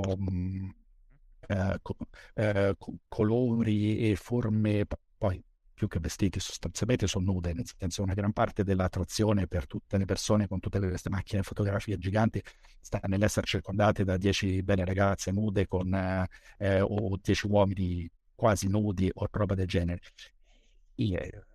Ti raccontano ancora di società meravigliose in cui tutti vivono, ma non è vero, si odiano tra di loro come al solito, si ammazzerebbero, le donne vengono, non possono più mangiare solido, devono solamente bere perché devono tenere il tattello perché il marito le costringe a tutto ciò, ci sono le scarificazioni nella pelle, i ragazzini sono costretti a saltare tutti nudi sopra al toro, altrimenti che non si sposeranno mai. Cioè io dico, l'atto di bullismo al primo giorno di scuola per cui ti mettono il dentifricio nelle scarpe, andremmo a che inciviltà, o al primo giorno di soldato in cui ti danno gli schiaffi la notte in branda. Lì i poveracci sono costretti a rischiare la vita sopra un toro come prova di iniziazione, e lì lo esalti, ma nella nostra società condanni anche cose, insomma, abbastanza secondarie. È un mondo, se non hai fatto i compiti a casa, se non ti sei un po' documentato, se non apri poco per volta la mente cercando di avere una forma di giudizio un po' più ampia, poi cadi in queste trappole, soprattutto offerte dal turismo, in cui ti vogliono mostrare un mondo più bello a cui ambire, che in realtà non esiste, non c'è. Sì, beh, diciamo che noi in Occidente abbiamo questa pulsione alla ricerca di un'Arcadia persa, scomparsa, ideale, no? Che è, diciamo, sostituito un po' magari il sentimento religioso, e si ricerca il paradiso in terra, in genere negli altri, cioè in ciò che non si conosce, perché quello che non si conosce è quello dove puoi mettere, diciamo, tutto quello che immagini possa esistere, ma poi di fatto non esiste, no? E questo c'è in tanti campi, sicuramente c'è anche nel turismo, nel viaggiare. E, sentendoti parlare, una cosa che mi viene da chiederti è, anche, diciamo, da un punto di vista narrativo o letterario, ogni tanto penso che ovviamente quello che rende interessante una storia è la competenza su quello che stai raccontando, sui dettagli, su appunto tutte queste ritualità culturali, simboliche che contraddistinguono una determinata cultura. Però ci sono poi anche degli archetipi che sono sostanzialmente universali, che attraversano tutte le culture. Cioè, nella tua esperienza c'è alla base magari delle cose molto semplici che hai visto ritornare ovunque? Appunto adesso mi sembra che dicessi che le gerarchie interne alla società esistono sempre, poi si declinano in maniera diversa, ma esistono. C'è queste, ce ne sono altre. Cosa alla fine di tutto, no? Di questo lungo viaggio, cos'è che torna sempre nell'essere umano? Le gerarchie esistono e sono anche peggio che da noi, secondo me, perché noi per esempio il gioco delle parti lo abbiamo i giochi di ruolo, tutta la nostra vita per certi versi è un gioco di ruolo. Se tu esci e vai a lezione, sei la persona che fa il professore, che se la tira un po' perché quello è il tuo ruolo, poi adesso con me parli alla pari, se domani vai da una persona, da rettore dell'università, sei tu quello più in basso, da un punto di vista proprio di postura, di comportamento, eccetera. Se vai in palestra, tu, amministratore delegato dell'ENI, abituato a essere servito e riverito da tutti, vai in palestra e hai un istruttore di 20 anni che ti dice di muovere il culo, ok? Quindi questo è il nostro mondo, in cui certo alcune persone contano molto più di altre, ma sostanzialmente ognuno continua a cambiare cappello repentinamente anche durante la giornata. Nelle società invece l'anziano è sempre l'anziano, il guerriero è sempre il guerriero, la donna è sempre la donna. Cioè se si parla sempre alle volte l'onnicompetenza, cioè l'anziano del villaggio, se parli anche di come si costruisce un serbatoio per un camion di cui non ha più pallida idea, tutti devono star zitti ad ascoltare quello che dice. Da noi perlomeno c'è questo continuo cambiamento. L'altra cosa che noto sempre è che un trade-off esiste sempre, cioè più viaggio e più mi convinco che la felicità è fatta di social connection. Questo è un dato di fatto, cioè avere un amico con cui condividi una passione, che sia per il Milan, per le bocce o per i cartoni animati, quello che ti pare, è veramente molto più importante dell'ultimo modello dell'iPhone. Questo è per andare sullo stereotipo più classico. Ma tutto questo mondo di social connection ha dei trade-off fortissimi, cioè ci sono società in cui davvero le famiglie sono unite, ma perché sono costrette a rimanere unite. Non puoi andare a inseguire il lavoro da un'altra parte, non puoi portare una persona diversa all'interno perché ha un'altra religione, viene da un'altra famiglia. i matrimoni organizzati, arrangiati, come si diceva un tempo, è perché l'intera famiglia sceglieva il membro che entra all'interno della loro comunità e così via. E questo prezzo da pagare è in termini di libertà, perché non puoi più, non sei più. Io penso a una persona come me, ho scelto di giocare a poker, sarei stato espulso dalla mia famiglia o dalla mia comunità immediatamente come reietto, eccetera. Anche il viaggio, tutto sommato, il viaggio va bene, anzi bravo, ma troppo, c'è qualcosa che non va in te, batte. Non sono ancora sposato, cioè la mia comunità mi avrebbe visto come un parassita, come una persona che non vuole dare un contributo e che quindi va mandata via o che va messa al margine, anzi bisogna dire agli altri che sono una persona cattiva con cui non parlare. Ed esempi simili ce ne sono sempre tanti. Vedo turisti arrivare in case in Sud America dove c'è il pranzo della domenica con 25 parenti e dire che meraviglia, ma come tu sei scappata da casa tua anche durante il periodo di Natale, l'unico periodo in cui tutta la famiglia si riunisce, perché pensi che loro adesso siano felici? Anche quello zio sta vedendo la zia dell'altro ramo familiare con cui non si parlano da 10 anni e gli tocca stare a tavola tutte le domeniche, tutte le volte.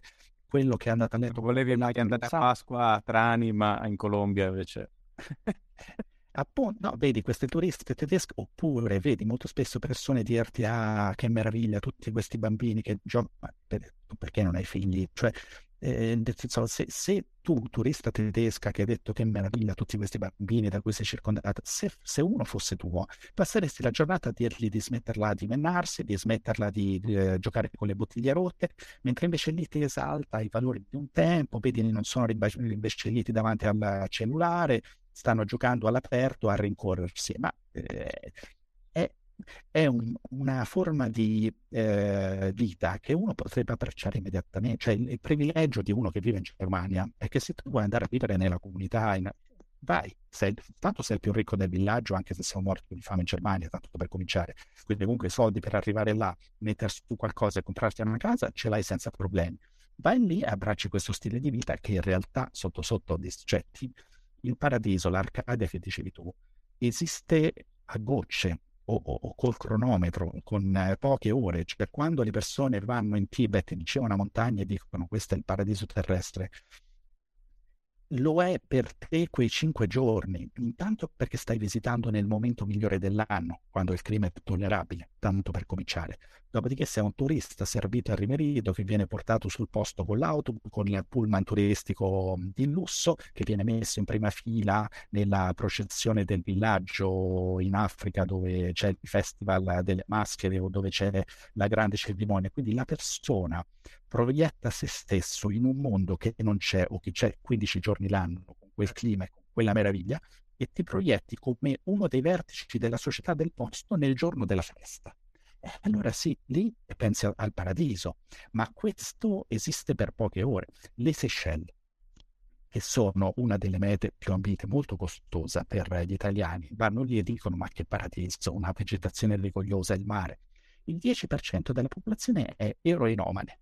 Quindi fatela una domanda, nel senso, andare in vacanza lì una settimana è il paradiso, ci credo, stai spendendo un sacco di soldi, hai un bel albergo, la mattina ti porta alla colazione, sei spesso in viaggio di nozze, sei all'apice della felicità, goditela tutta, ma non fare l'errore di pensare che quello sia il posto dove davvero vorresti vivere, anche perché il numero di persone che vivono in un posto è indicativo della generosità di una terra.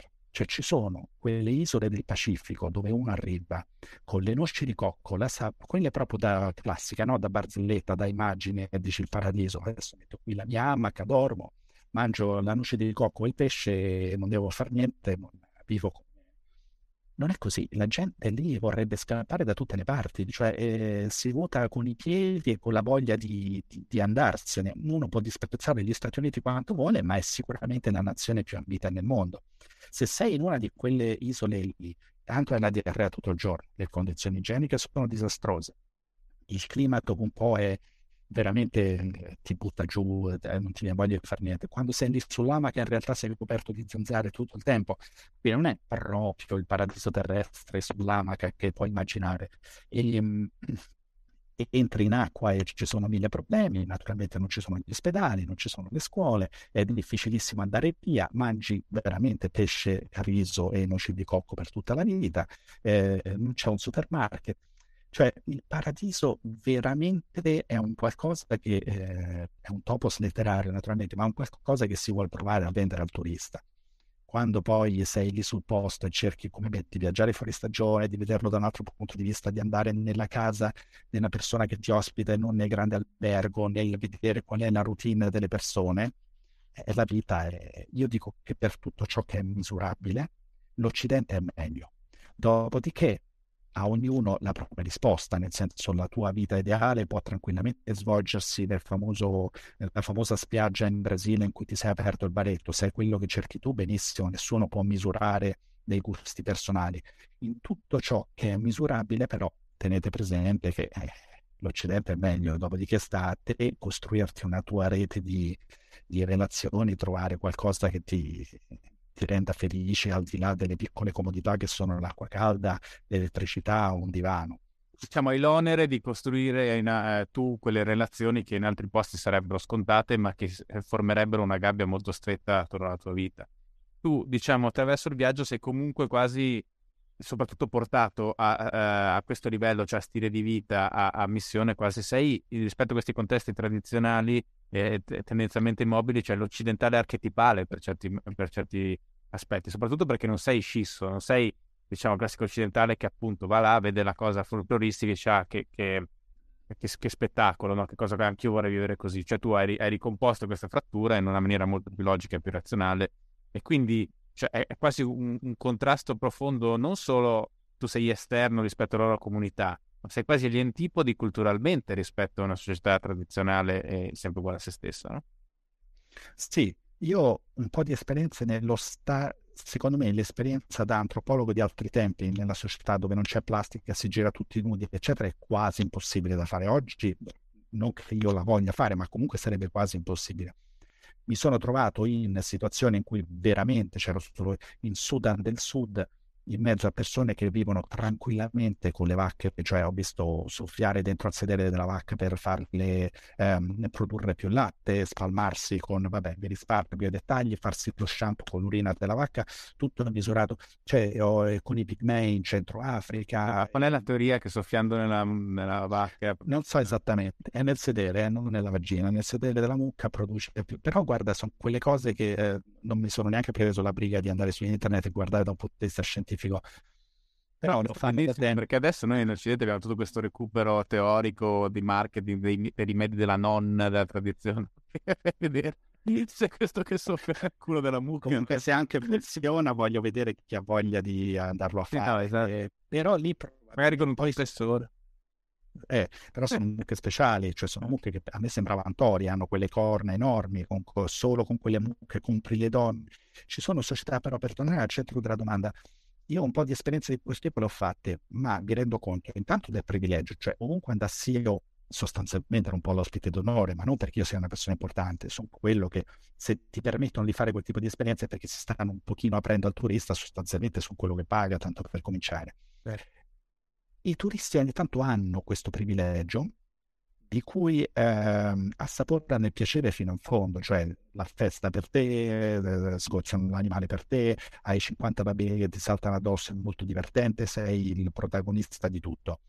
Si lamentano invece dello svantaggio dell'essere un protagonista. Secondo me è come il famoso cantante che gira per la strada, magari non ti fanno pagare al ristorante, ti aprono la porta, passi per primo. Però è chiaro che poi gli svantaggi ci sono, cioè tutti vogliono toccarti, tutti vogliono star vicini, tutti vogliono prendere la foto e soprattutto sostanzialmente tutti vogliono soldi. È come il miliardario che entra al Grand Hotel, no? Non aspetta mai la stanza migliore, ti portano la frutta in camera subito, il bicchiere di champagne, però poi tutti si aspettano la mancia, perché sanno tutti che sei il miliardario, no?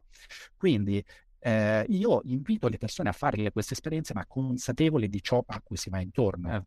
Nel fare questa esperienza abbiate il piacere dell'essere finalmente la superstar di turno, sarete persone come me che nella vita quotidiana non contano niente, ma quando andate al villaggio improvvisamente diventate il presidente della Repubblica. Però non lamentatevi troppo degli svantaggi, ma soprattutto andate oltre, cioè cercate di capire qual è la realtà della persona media là dentro, perché poi nello scegliere, così torniamo al discorso del paradiso, nello scegliere proprio un paradiso, bisogna anche immaginarsi come una persona media per definire un paradiso. Cioè, da noi la persona che ha difficoltà ad arrivare a fine mese sicuramente combatte con le bollette, ma insomma, non è che manca da mangiare a tavolo, che i bambini non possono andare a scuola.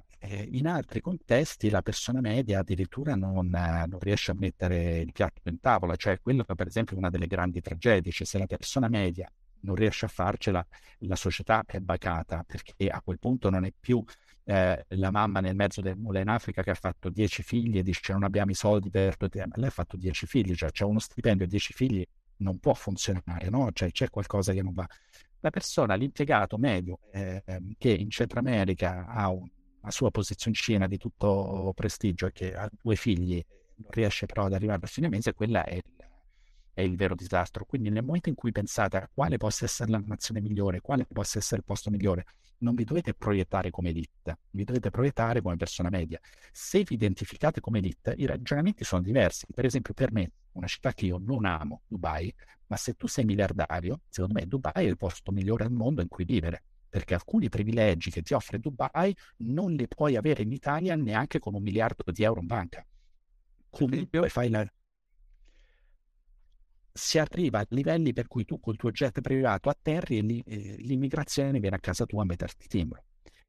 Avere delle persone che se sei, cioè puoi avere un harem sostanzialmente a Dubai, nessuno ti dice niente, cioè da noi certo puoi anche prendere se sei miliardario forse hai le donne che ti corrono dietro, ma certe cose non le puoi avere, certi tipi di servizio per cui alle 3 di notte aprono per te un ristorante che è previsto non funziona secondo me. In Italia il miliardario di turno ogni tanto fa la fila, poi magari ha la Rolls Royce parcheggiata fuori, ha la casa bellissima, ma comunque ti è mai capitato in vita tua che arrivi qualcuno e dica do €100 a tutti quelli davanti a me, se vi levate dalle scatole passo avanti? Da noi queste cose non esistono, mentre invece a Dubai è già prevista. In America molto spesso c'è la corsia preferenziale per chi ha la carta colore nero, per chi ha fatto i punti in quel modo.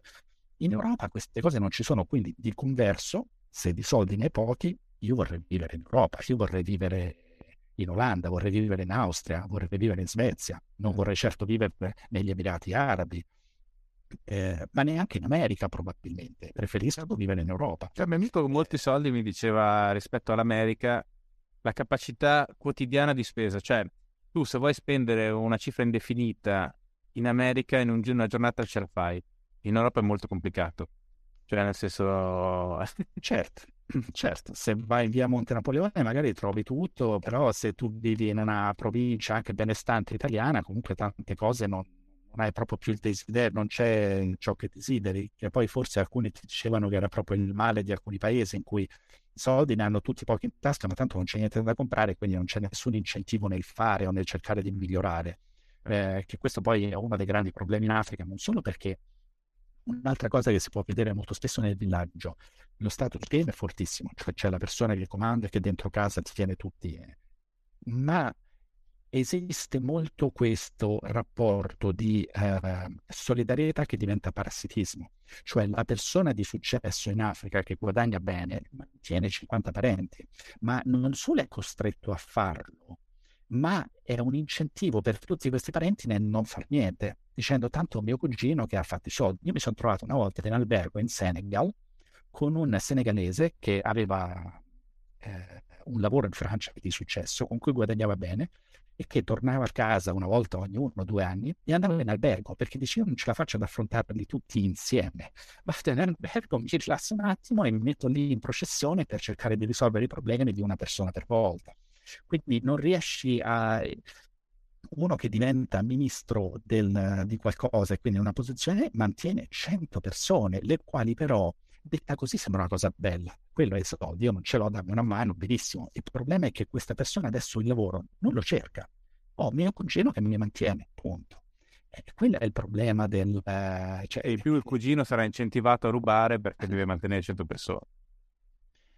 Il cugino è sicuramente incentivato a essere corrotto, a mettercela tutta per mantenere le persone, per difendere gli interessi della sua tribù, e sono mondi un po' diversi che appunto uno deve cercare di capire. Nei piccolissimi, guardate, io alle volte questa discussione l'ho fatta con nel piccolissimo da noi, in cui il concetto di tribù è del tutto sconosciuto, ma quando esce la lista dei ministri, 5 della Lombardia e solo 2 della Sicilia, come se 3 del Veneto e 1 del Lazio, ma perché il Veneto 3? Ora, finché di recente magari lo split era più uomini e donne, capisco, ma Veneto o Lombardia o Emilia Romagna, ma che cosa me ne importa? Cioè, vuol dire che quindi i soldi vanno più in Emilia Romagna rispetto, cioè siamo proprio, lo vedi il concetto di tribù da cui magari puoi venire, e questo naturalmente lo puoi replicare a ogni livello. Questa suddivisione così parcellizzata di determinate cose, come se ora l'Emilia Romagna ricevesse più fondi del... Quindi certe cose lì... L'Occidente è un po' una battaglia, diciamo, fra questi istinti, diciamo così, sociali di base, quasi animali, no? E invece una serie di istanze più ideali che permettono, diciamo, altri tipi di comportamento rispetto a queste cose più immediate, più ovvie, no? Ovviamente non è mai una battaglia vinta per sempre, c'è degli spostamenti, c'è un andamento, diciamo, non lineare, però è quello che ti permette poi di creare una situazione diversa, più ricca, con più libertà, come dicevi tu prima. Cioè, paradossalmente ci emancipiamo attraverso appunto una serie di concetti teorici a cui poi ci si cerca di avvicinare, no? Mentre invece quando rimani semplicemente allo stato così originale, tutto quello che conta è solamente il clan, la famiglia, la tribù. Sì, io penso che, cioè, per quello poi a volte la definisco una scuola di viaggio, cioè io ho detto l'Occidente è meglio in tutto ciò che è quantificabile, ma naturalmente anche noi abbiamo tutti i nostri problemi e, come ho detto, c'è questo forte trade-off tra libertà e tutto ciò che poi è social connection, stare assieme, idee di solidarietà e di vicinanza.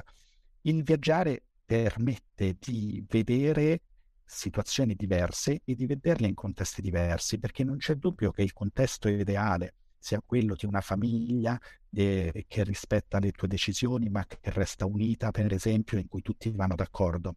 Il punto è vendere le regole all'opera anche quando le cose vanno male. Quindi da noi ti giri dall'altra parte, prendi, fai quello che devi fare. In quei contesti non esiste più il girarsi dall'altra parte, non c'è la via d'uscita. Quindi le persone che vanno in vacanza dicono: ma che meraviglia, perché la famiglia che mi ospitava era così unita, i bambini, i nonni, i genitori, gli zii, i parenti, tutti assieme a fare la stessa cosa. Intanto può essere un pochino un teatrino, nel senso, ci sono persone che vengono, non è che si tirano i piatti tra di loro, magari l'hanno fatto in privato in passato, ma anche ipotizzando che sia davvero la famiglia del mulino bianco, quella è la famiglia del mulino bianco, ma tutte le altre famiglie con problemi, nel momento in cui sei in quella gabbia, nel momento in cui ci sono quelle regole, io per esempio, che a me piace anche l'esperienza del fenomeno religioso, pur essendo del tutto agnostico e scettico su ogni cosa, è molto bella, cioè... Vedere lì che si spregiona il sacro, la meraviglia, tutti assieme, benissimo, ma le vedete le conseguenze come si declinano, che quindi non puoi fare quella cosa perché è successo questo, non puoi fare quest'altro. Se io dico alla signora che è stata benissima in Guatemala in mezzo a 15 bambini, che però ora lei non può sposare una persona del villaggio di fronte, o in Birmania non puoi sposare una persona che è nata di martedì perché tu sei nata di giovedì, perché l'astrologo ha detto così, o l'indovino... Davvero? Le persone, sì, le persone rimarrebbero sconvolte dicendo: cioè, bisogna poi vedere quali sono. In India i matrimoni sono ancora tutti arrangiati, perfino anche in Israele per certi versi. Fra le altre cose che mi hanno fatto impressione, un altro canone classico del paradiso: non sono razzisti. Ora, per me la società più razzista che io ho trovato forse è proprio in Africa, nel senso che le gradazioni di nero hanno un valore incredibile, cioè a parte il punto di unione, diciamo, tra l'Africa bianca del nord, l'Africa araba, berbera, con l'Africa nera sotto, ma anche nell'Africa subsahariana, dove per noi, ok, sembrano più o meno, no, ci sono delle differenze enormi. L'Africa è una società divisa in caste in maniera incredibile, cioè con spesso odio tribale, ma ci sono proprio dei ranghi che è difficilissimo identificare, e questo è vero anche nelle isolette della Polinesia, dove ci sono ancora i re, ci sono i nobili, i notabili, ci sono le persone di casta bassa che vanno tenute completamente separate, le donne non possono mai neanche entrare nella nella tenda centrale dove si svolge tutta la vita della società e mangiano solamente i resti dopo che gli uomini hanno mangiato. Cioè, rendiamoci conto di quanta strada è stata fatta e di come le cose vadano meglio. In India, le caste famose, al dunque, più sei bianco è più probabile che tu sia in casta alta, più sei nero è più probabile che tu sia in casta bassa. L'India, quindi non è che ci sono, in Mauritania la schiavitù è praticamente fatta apertamente e sono tutti neri. Quelli bianchi sono di origine araba, solitamente sono gli schiavisti. In Yemen, dove mi hanno sparato, la società più tradizionale del mondo per certi versi, cioè le donne non si spogliano neanche davanti al medico, cioè sono completamente chiuse. Esiste una... alla grande, immagino, la diagnosi. Certo, è un disastro ovviamente. Esiste una casta di origine diversa dove le donne sono tutte le prostitute, girano anche poco velate, tanto erano quando Pasolini fece il famoso film in Yemen, che mise lo Yemen al centro dell'attenzione, finalmente ci si occupò di Sana'a, la capitale, perché era divenne patrimonio dell'UNESCO, cose del genere. Lui riuscì a fare quel film, era sostanzialmente porno, con queste donne veramente yemenite, perché erano della casta più bassa e quindi tanto su tutte puttane, potevano tranquillamente essere mostrate nude in televisione o cose del genere. Quindi anche in società di quel tipo, in Africa vedi chiaramente, ci sono proprio ancora in tante zone, ci sono quelli che sono intoccabili, che sono costretti a comportarsi in un certo modo. I posti meno razzisti sono quelli più avanzati, con più... Cioè, noi, secondo me, se uno intervista un italiano medio e gli chiede qual è la nazione più razzista del mondo, è capace che qualcuno magari risponde Sudafrica, ma qualcuno probabilmente risponde Stati Uniti, che sarebbe veramente ridicolo, perché sicuramente ci sono alcuni stati negli Stati Uniti dove il razzismo è ancora presente, dove la popolazione è quasi interamente bianca e quindi i pochi neri hanno lavori umili e pagano sicuramente un prezzo in termini di esclusione. Ma l'integrazione invece è fenomenale, cioè ci sono in tanti altri contesti, è che non lo vediamo, per noi sono tutti neri o per noi sono tutti arabi, per noi sono tutti quello che ne parla, mentre invece c'è una differenza. Per quello dico che lo status game c'è sempre ovunque, anzi da noi c'è sempre meno, perché naturalmente le differenze di portafogli sono notevoli, ma nessuno mai direbbe tu stai zitto, non puoi parlare perché tuo nonno era agricoltore, idraulico, militare, manovale, quello che ti pare. Sono cose che abbiamo completamente perso, quindi poi non... Questo l'Africa. In Asia ovviamente pure ci sono tante discriminazioni continue e quindi alla fine non ci lamentiamo così tanto, cioè non è... compiti a casa, occhio critico, quando ci si reca sul posto, cercare di andare a vedere la polvere sotto al tappeto, perché se si è in un viaggio della vita, in un viaggio culturale, in un viaggio in cui si vuole capire o esplorare qualcosa, poi se si vuole andare in vacanza, naturalmente ognuno è libero di fare quello che vuole. Secondo me uno degli errori maggiori che facciamo noi è interpretare il viaggio troppo come ricompensa per un duro anno di lavoro. Ora, hai lavorato duramente tutto l'anno, non c'è nulla di male nel volersi rilassare, staccare la mente, eccetera, però nella vita 1, 2, 3 volte, se si ha la possibilità, cercate di fare invece un viaggio impegnativo in cui andate per cercare di imparare qualcosa. Non c'è bisogno di andare in tutto il mondo, ovviamente. Anche un viaggio solo, vero, ti dà una prospettiva diversa, il che amplia il tuo orizzonte. Ogni viaggio che si aggiunge, naturalmente fai un pezzettino in più, ma molto più ridotto. E nel viaggio la curva di apprendimento, la possibilità di imparare è, secondo me, la maggiore. Sei sempre in azione, il cervello è sempre attivo, usi i tuoi occhi costantemente, qualunque cosa accada può essere veramente istruttiva, crei memorie. Io dico, è l'unico momento in cui anche da adulto torni un po' ragazzino, nel senso che studi tutte le materie, come a scuola, senza una finalità immediata, cioè passiamo la vita a studiare i primi 20, 22, 24 anni e poi in realtà tutto ciò che si studia sostanzialmente è un po' finalizzato alla professione. Uno fa il corso di aggiornamento su quella cosa, impara un nuovo software, un nuovo strumento, ma di solito con un'utilità immediata.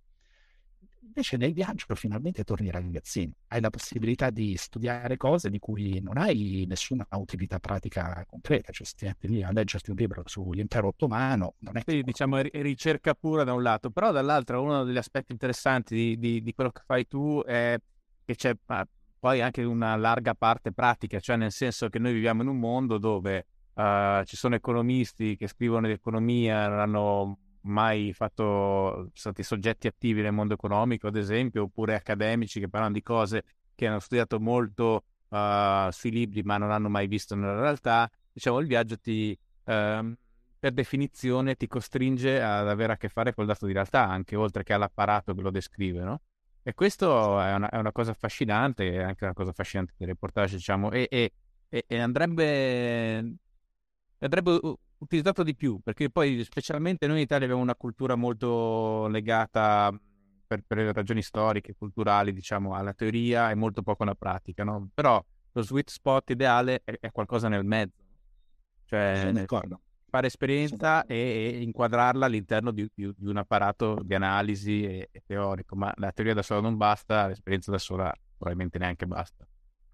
Il viaggio ti costringe a stare sul campo, quindi comunque le mani te le devi sporcare, alcune cose le devi fare per te e sei protagonista. Secondo me hai il vantaggio, io per esempio varie volte ho voluto fare dei lavori fisici, proprio delle esperienze, proprio perché come però non tu, con la mucca in Africa però. Beh, sperando dormire accanto alle mucche o portarle in giro, invece varie volte naturalmente sono stato a contatto con gli animali, ho fatto un po' il contadino, ho costruito la scuola ai Filippini, ma lo sporcarsi le mani, nel senso buono del termine, è un lavoro di fatica che ti... cioè, appunto, come dicevi tu, come italiano medio, con i libri andavo forte, no? Ti metti là alla tua scrivania tutto il giorno, ma poi magari non sai raccogliere un fiore o non sai... appunto, come dire a una capra di muoversi da quella parte. Secondo me queste sono tutte esperienze di fatica. Io per esempio adesso ho molto più rispetto per chiunque svolga un lavoro all'aperto, anche in un contesto facile, perché è veramente un altro mondo. Cioè, ho visto gente fare dei lavori per cui dici guarda, hai veramente tanto coraggio. Noi ci rimbocchiamo alle 4 di notte, piove, tu dici ah che bello, anzi godi pure, no? Ti metti sotto le coperte e ti godi il rumore della pioggia. Ma c'è tanta gente che non fa fuori a combattere davvero, non solo in Italia, ad esempio? Pensa anche solo a avere degli animali o essere un pescatore. Peraltro, ecco, pescatore è un lavoro sempre disprezzato perché ha a che fare con la morte.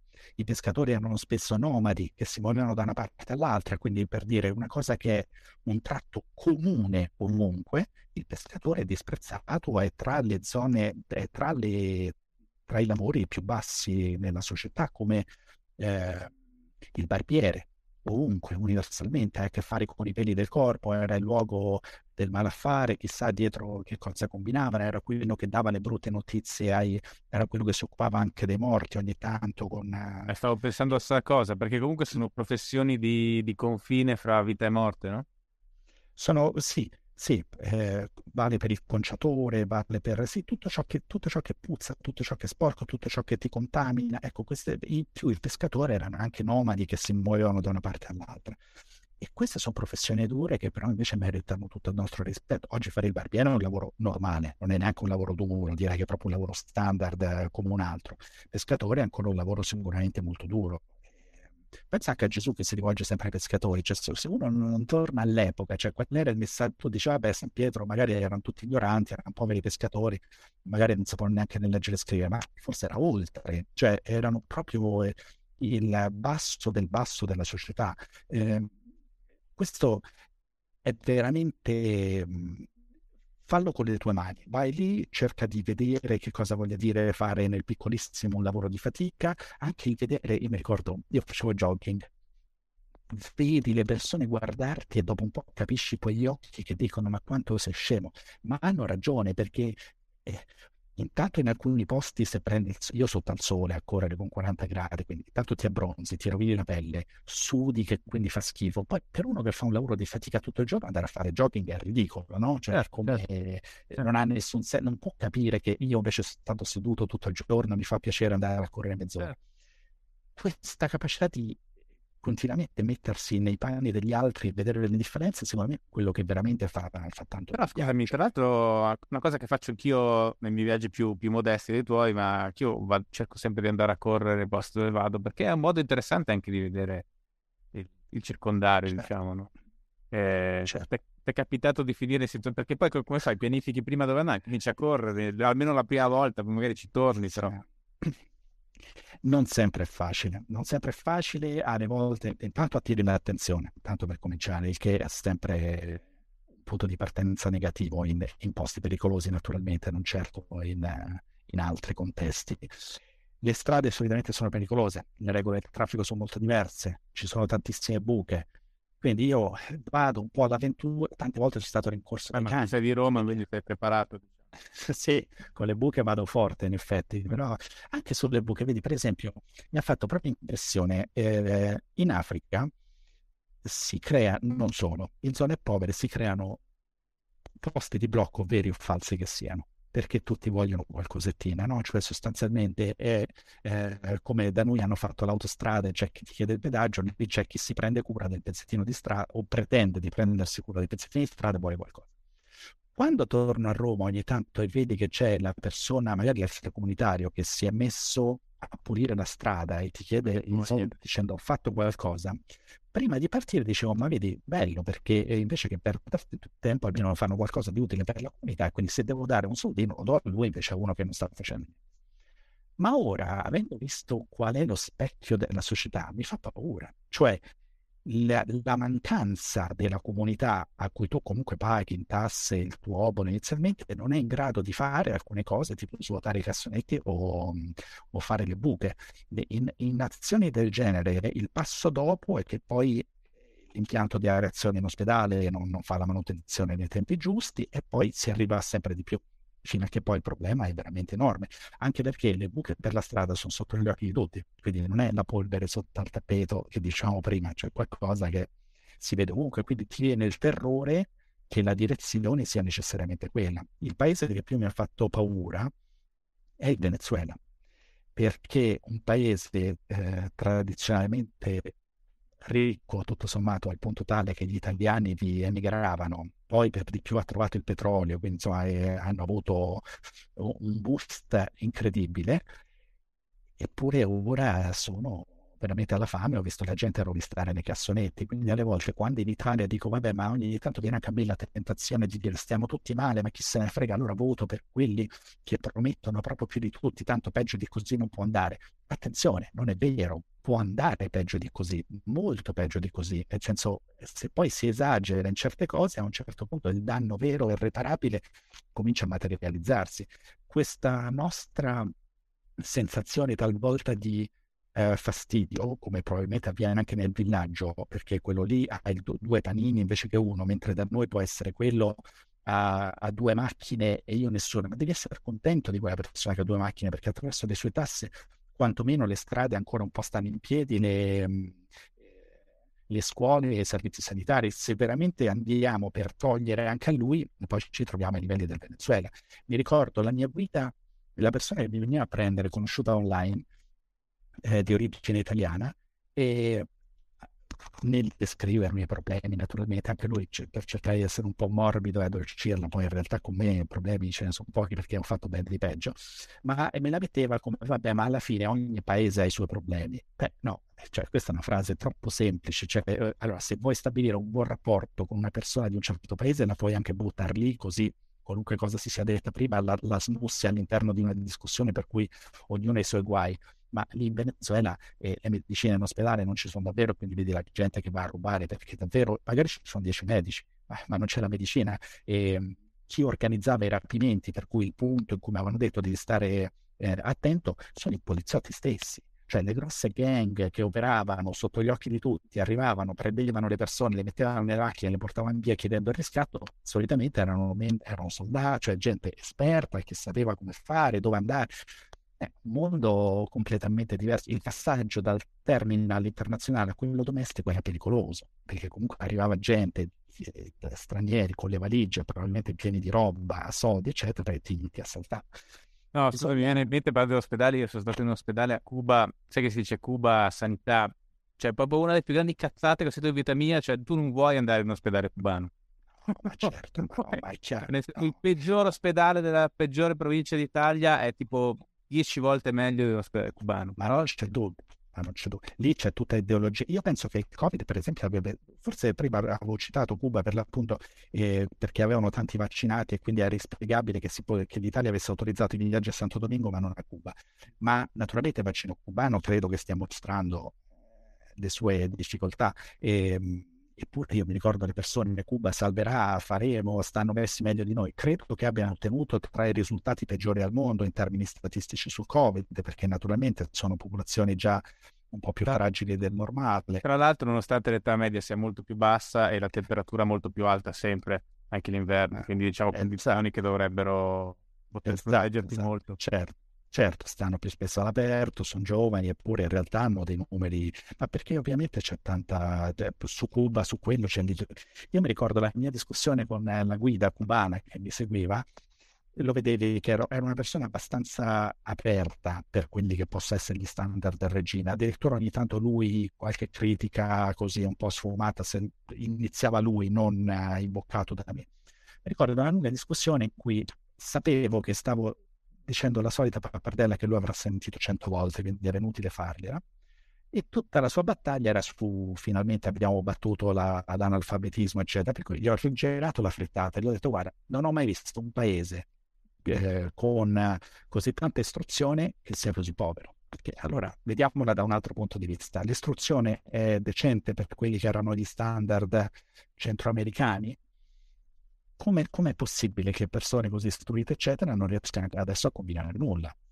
Che siano, io mi ricordo i discorsi di Fidel Castro in cui gli interessava difendere più che altro il dato sull'HIV, cioè una nazione che si prostituiva all'epoca e che, vabbè, questi purtroppo sono quei posti che potrebbero essere meravigliosi e che non sono gestiti in un certo modo. Il Venezuela non è proprio per quelli, c'è un misto veramente strano, a parte che probabilmente i medici che erano in ospedale in Venezuela senza medicine probabilmente erano cubani. Sì, no, infatti sì, c'è questa cosa petrolio per neri. Sì, quelle cose là, quindi sa, però ecco, Venezuela è veramente un disastro, con gente proprio costretta a mangiare dai cassoni. Mi ha fatto impressione perché le prostitute erano tutte intorno alla cattedrale e nella piazza centrale.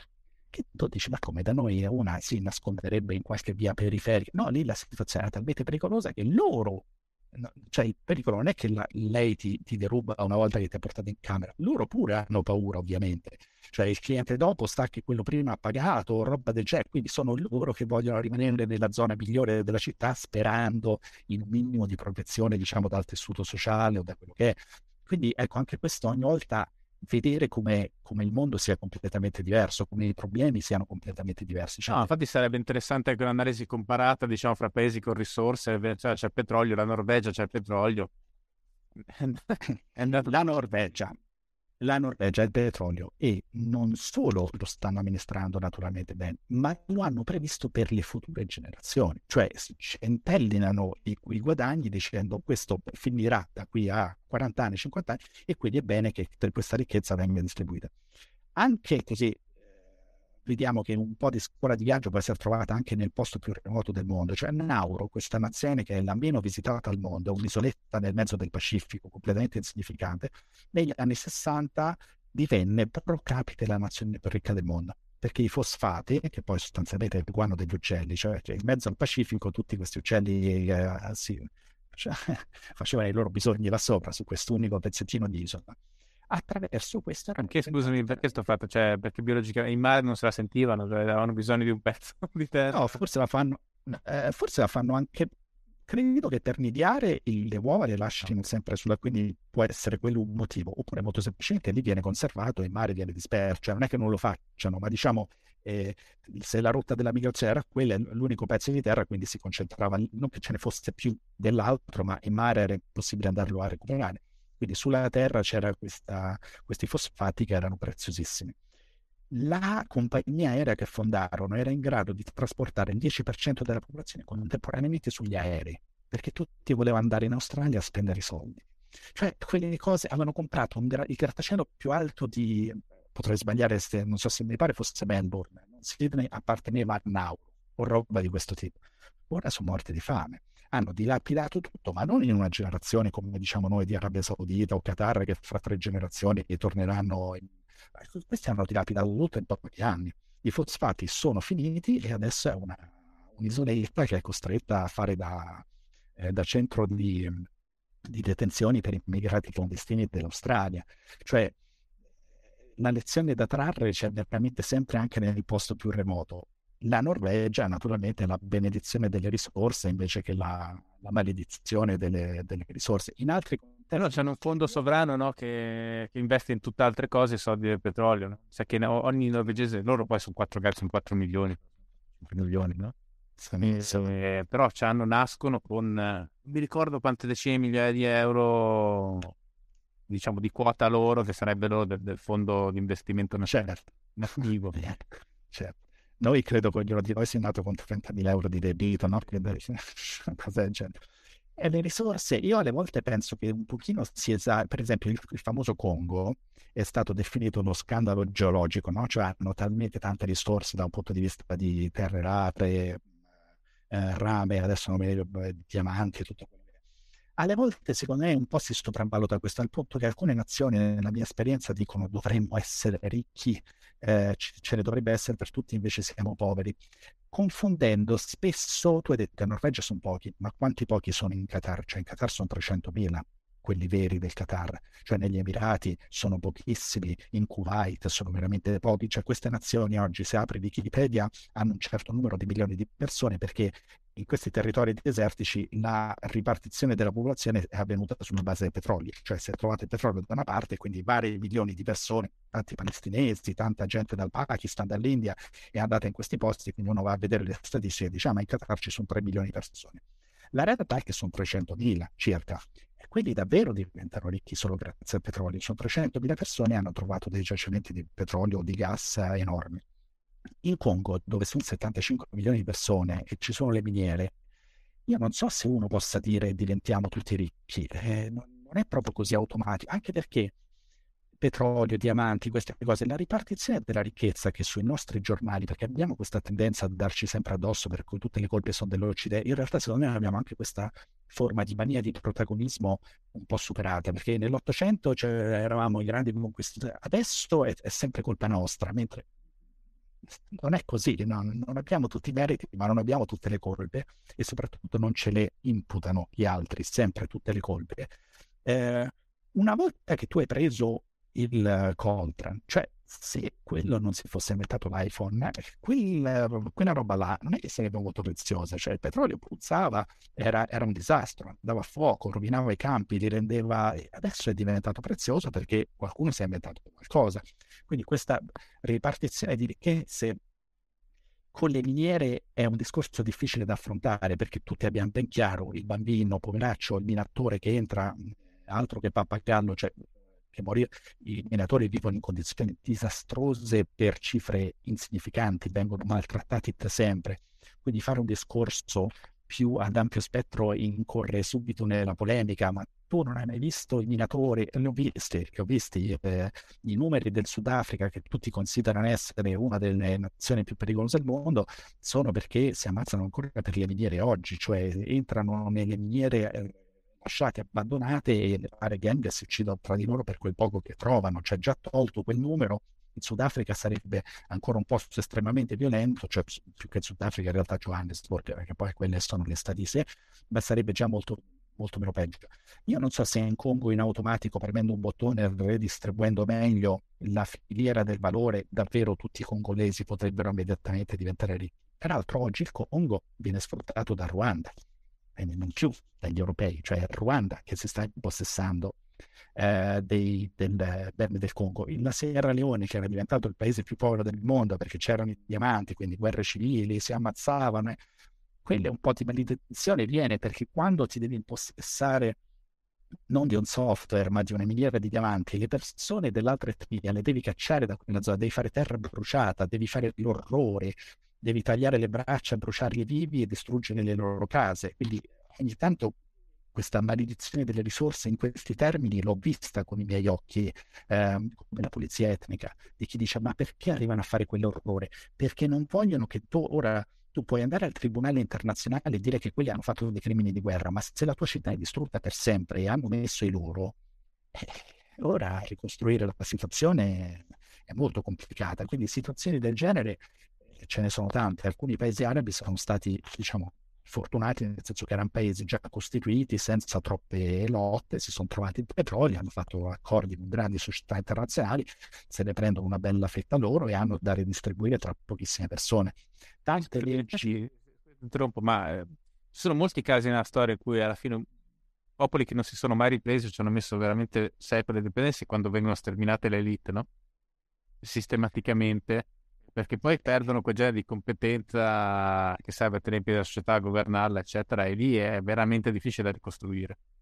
Proprio così, se tu, certo, una volta che hai distrutto completamente l'elite si è persa tradizione, cultura, capacità, però per esempio così per parlare di paesi strani, poi credo che per chi ascolta è più curioso che non i soliti Germania, Francia, Botswana. Il Botswana è un piccolo paese, piccolo nel senso che ha 2 milioni di abitanti, in realtà da un punto di vista territoriale poi lì le dimensioni sono sempre grandi, sopra il Sudafrica. Il Botswana nel 1966, mi pare, quando diventarono indipendenti, aveva tipo 10 laureati in tutto il paese, 3 strade asfaltate, qualche istituto dei missionari e basta. Okay. Hanno trovato i diamanti e un leader illuminato lì è riuscito a distribuire la ricchezza in maniera razionale, senza lotte, tenendo tutti buoni, tra l'altro boicottato dal Sudafrica perché quest'uomo aveva sposato una donna inglese e quindi loro avevano le leggi razziali per cui era vietato fare sesso tra razze diverse, figurati sposare addirittura una donna inglese, poi lui nero, lei donna inglese.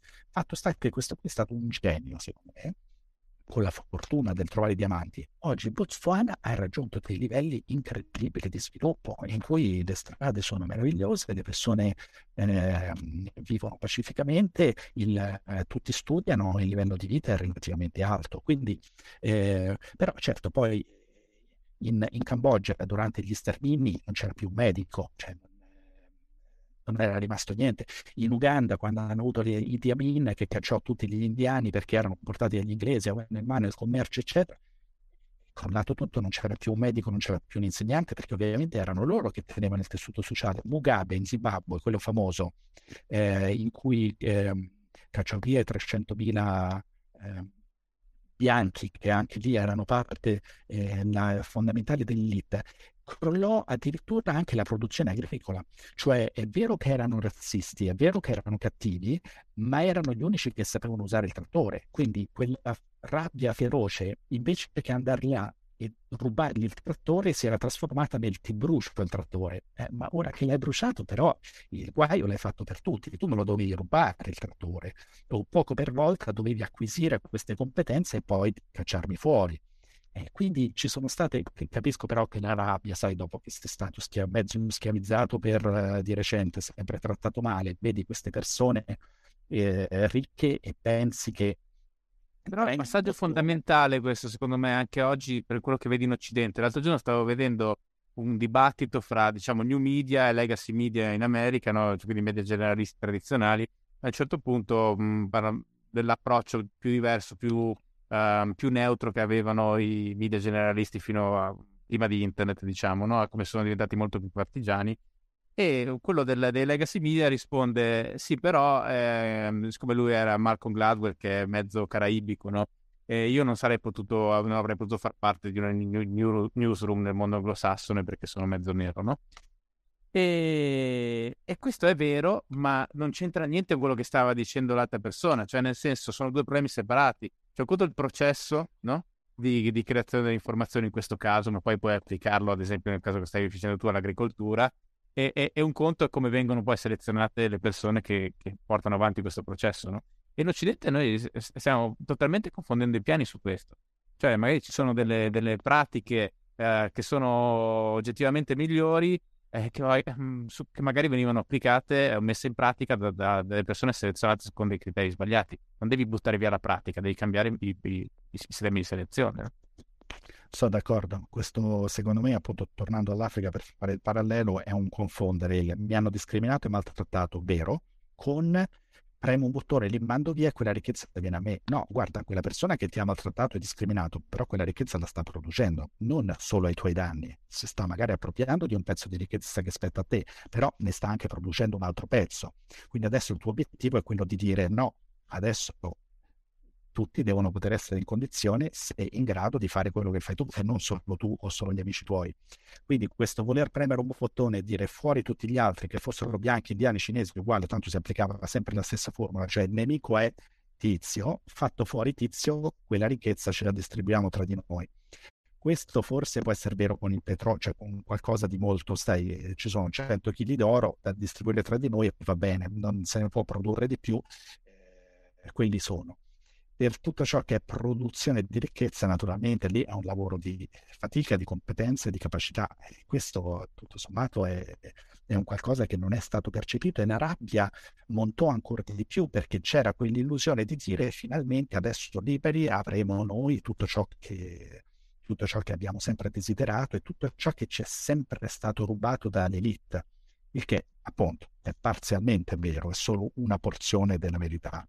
E queste situazioni sono, almeno in Africa, sono molto visibili, ma non, oggi secondo me le cose un po'... L'Africa negli anni 80 era più povera dell'Africa coloniale, cioè una volta liberati e fatti, ora va bene, c'erano state le guerre di liberazione, c'erano situazioni particolari, ma in realtà era più povera. Queste grandi critiche che sono state mosse, che a me fanno, viaggiando mi sono proprio reso conto, cioè io ero cresciuto con l'idea questi confini africani così ridicoli sono alla base dei loro problemi, se i confini fossero stati fatti meglio non ci sarebbero state lotte. Questo è falso, nel senso che non si potevano creare 10.000 nazioni per seguire certe regole, e anche perché sennò per fare una ferrovia devi mettere d'accordo 5.000 persone, cioè non è possibile naturalmente, ognuno ha un potere di veto enorme. Ma soprattutto da quando se ne sono andati i colonizzatori, i confini sono rimasti tali e quali, cioè ora c'è la libertà totale di ridisegnarli, ma tranne l'Eritrea che si è staccata dall'Etiopia nel 93 se non sbaglio e il famoso Sudan del Sud nel 2011, sostanzialmente tutto il resto è rimasto uguale e ogni anelito di indipendenza delle regioni più ricche è sempre stato represso nel sangue. C'è il famoso Katanga in Congo dove ci sono le miniere, ma anche il famoso Biafra da cui è nato questa forma di assistenzialismo universale che fortunatamente riconosciamo oggi. Quindi tante cose sono i visti che erano il simbolo della discriminazione, cioè per viaggiare da un paese all'altro io devo chiedere un visto e passare, ma ci sono ancora dappertutto per africani tra africani. Quindi non era solo una cosa, cioè perché non li togli adesso che sei autonomo, adesso che puoi fare come ti pare? Tante cose non sono state, cioè le sto veramente riconsiderando in maniera molto diversa. Cioè, naturalmente il male assoluto dei confini africani è uno, sono stati fatti da chi non aveva nessuna autorità, cioè gli europei a Berlino sono messi d'accordo loro e li hanno fatti questi confini, ma anche qui si sta confondendo la prepotenza di voler fare i confini per gli altri con il risultato, cioè non è che sono stati fatti male o che sono folli quei confini, è che non avevi nessun diritto e nessuna autorità a farli. Quindi la critica dovrebbe essere: ma che c'era un africano a fare i confini, chiamiamo il re del Congo a dirimere una controversia fra Spagna e Portogallo riguardo a un fiume? Sarebbe assurdo. Quindi l'assurdità è stata la prepotenza dell'andare lì e dire si fa come diciamo noi. Ma infatti una delle caratteristiche, scusami, della critica antioccidentale in Occidente, no? È questa buttare il bambino per l'acqua sporca, cioè non so se perché si sta diminuendo la capacità di analisi o semplicemente l'intelligenza, o perché deve essere più probabile che i nuovi media, il mondo digitale abbassano probabilmente il livello, hanno molti vantaggi, però complessivamente abbassano il livello della complessità che è gestibile, no? Però c'è questa tendenza appunto a buttare via tutto, non fare tutta una serie di distinzioni come quelle che stai facendo tu, cioè fra chi ha fatto i confini con quale autorità e come sono fatti i confini, per fare un esempio. Ma questa cosa si potrebbe applicare a tutta una serie di campi, e quindi diciamo dopo tutti questi anni a viaggiare, tu tornando in Occidente Hai trovato un aumento della critica interna all'Occidente? Come ti poni rispetto a questa cosa? Ti infastidisce? C'è sempre stata, è rimasta uguale? Secondo te cosa ne pensi? Io penso che, guarda, sono d'accordo con te, io penso che i social media, le cose nuove, più che abbassare il livello, ampliano molto la platea, e quindi si abbassa anche il livello necessariamente, perché per certi versi le frasi fatte, cioè dover argomentare, guardate che i confini africani non sono fatti male, se devi fare un titolo di giornale, io fossi un politico, adesso io non sono nessuno e quindi non gliene importa niente a nessuno, ma se io fossi un politico mi avrebbero già stroncato, difende il colonialismo, anzi saremmo arrivati a cose di questo tipo. Quindi nel momento in cui vuoi specificare o argomentare, il titolo di giornale non viene più, e mettere gli slogan, insomma, tu sei giornalista, lo sai molto meglio di me. Tornando in Occidente, io dico che la vera critica, secondo me non stiamo andando troppo male, cioè io vedo tante cose che proprio avendo visto come cosa succede se non fai quello, che apprezzo sempre di più. Io ci sono anche tanti temi su cui sono contrarissimo in Occidente, ma che tutto sommato supporto perché ne vedo un riflesso positivo. Secondo me quello che ogni tanto, che ancora non siamo... Ad esempio, scusa? Genitore 2, cioè una cosa mi fa ridere, su cui io sono contrario, ma in questo modo l'autorità religiosa scompare, secondo me è troppo meglio, perché altrimenti fanno cose di questo tipo. Quindi ne posso vedere tante di situazioni in cui mi ci appoggio perché ne ho non fine diretto, ma il contesto mi piace più così, cioè sono per la parità più totale, cioè. In Africa ancora adesso altro che cioè, l'omosessualità è vietata, poi non ti appendono come in alcuni paesi, ma cioè avere più fiesco in te il ricordo, perché l'hai appena visto declinato in molti modi, hai visto quant'è maggioritario del mondo, nel mondo della società tradizionale, diciamo, e si dice beh, tutto sommato meglio genitore 2 che quella roba lì. Sì, tutto ciò che va in quella direzione oggi è esagerato, non torna. Secondo me quella sta diventando un pochino la nostra religione, cioè ci raccontiamo delle favolette palesemente false, perché alteriamo la scienza come fa la religione per sostenere un qualcosa che sotto sotto ha un suo scopo nobile, diciamo, cioè le buone intenzioni le vedo, ma vengono declinate in maniera anche antiscientifica, in maniera che non può funzionare. Però ecco, non andrei con un attacco frontale, perché sono troppo consapevole di dove si vada invece nell'altra direzione, essendo troppo compartimentati. Capisco perfettamente questo sentimento, anche venendo dalla tua biografia e dalla tua esperienza. Al tempo stesso io penso veramente però che questi siano ritorni sotto mentite spoglie di tribalismo, cioè nel senso poi molto più, per carità, molto più sopportabili per il momento almeno, più puliti, più inseriti in un contesto dove c'è un'abbondanza materiale infinitamente più alta, eccetera eccetera. Però il seme mi sembra una versione, capito, così in vitro dello stesso tribalismo, come se alla fine, girando in tondo, non riusciamo ad allontanarci veramente da quello che siamo come animali. Sì, può darsi. Io lo vedo più veramente come un movimento religioso, per cui noi sappiamo cosa è giusto, cosa è la verità e chi se ne importa, e sappiamo che l'arca di Noè non esisteva, ma facciamo finta che esista perché in questo momento ci serve quel tipo di narrativa per sostenere una questione. E c'è chi con una laurea in biologia va in TV a sostenere cose che non stanno né cielo né in terra da un punto di vista biologico. Comunque sì, sono d'accordo, stavo facendo un'analisi di costi e benefici, che i danni li vedo, ma in una direzione, che ho troppo timore dei danni nell'altra direzione. No, è chiaro, ma penso che sia comprensibile. Sì, quello che secondo me un pochino manca, che può veramente invece essere visto, cioè il vedere società diverse, magari più povere, con minore numero di beni materiali, eccetera. Tanti pensano, è la povertà che li rende ricchi, ma no, ma è esattamente l'opposto, nel senso che si può essere felici nonostante si sia poveri, non è la povertà a rendersi ricco. Questo è il danno di Pasolini che ha fatto la cultura italiana, siamo ancora lì. L'obiettivo deve essere quello, nel viaggio attraverso quei luoghi, di focalizzarsi su quelle che sono le cose veramente importanti. Se tu hai una bella relazione con tua moglie, hai una famiglia a casa felice, hai quelle 4 cose che ti servono, ma è chiaro che sei felice anche senza la Mercedes, ma cosa te ne importa? Una volta che tutte le cose sono in ordine, la Mercedes è secondaria penso veramente quasi per tutti, insomma, tranne, non ho mai sentito... Per il signor Mercedes, a parte il signor... Sì, sì, esatto, io dico, cioè, quando senti questi preti che ti dicono sempre alla ricerca di beni materiali, discordate di Dio, ma io non ho mai sentito una persona che mi dica sono alla ricerca davvero di beni materiali o di cose del genere, non sono una compensazione per quello che ci manca, cioè si può avere la famiglia, per tutti gli amici che stanno bene, essere felici e in più avere la Mercedes e quindi hai anche un pezzettino in più di felicità molto ridotto.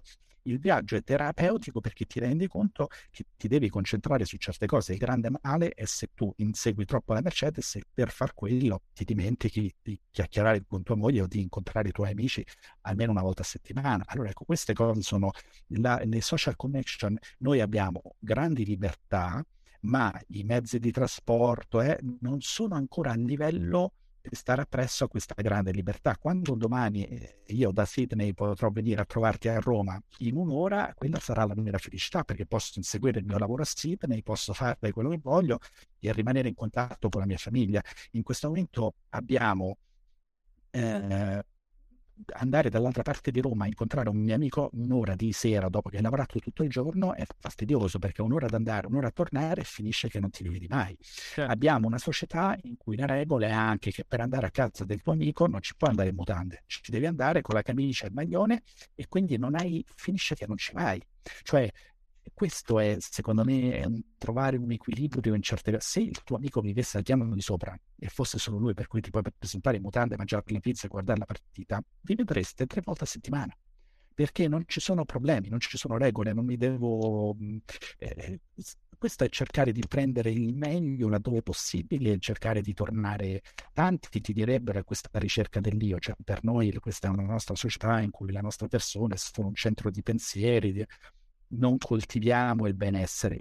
Penso che in questo un pochino si stia cambiando. Io vedo sempre più persone che meditano, che fanno yoga, che vogliono fare nuove esperienze, che sono alla ricerca di qualcosa di nuovo invece che di andarsi a comprare una borsa.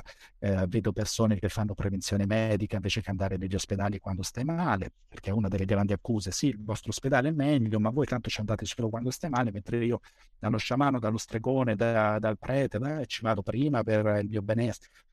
Tutte queste cose possono essere viste e prese nella giusta misura e inglobate nella nostra società. Se uno riesce a trovare un po' l'equilibrio, hai tutto ciò che è misurabile e quindi che sta bene da parte nostra. Ma è chiaro che anche le società arcaiche, diciamo così, hanno dei metodi per affrontare una serie di problemi ricorrenti nella specie, no? Cioè, ad esempio... lo psichiatra, lo psicologo è l'equivalente per alcuni versi dello sciamano, ad esempio. Non è detto che sia la soluzione giusta lo psicologo, lo psichiatra, ma neanche lo sciamano, cioè nel senso, però ci sono dei bisogni e poi ci sono tanti modi di cercare di soddisfarli, no? Chiaramente.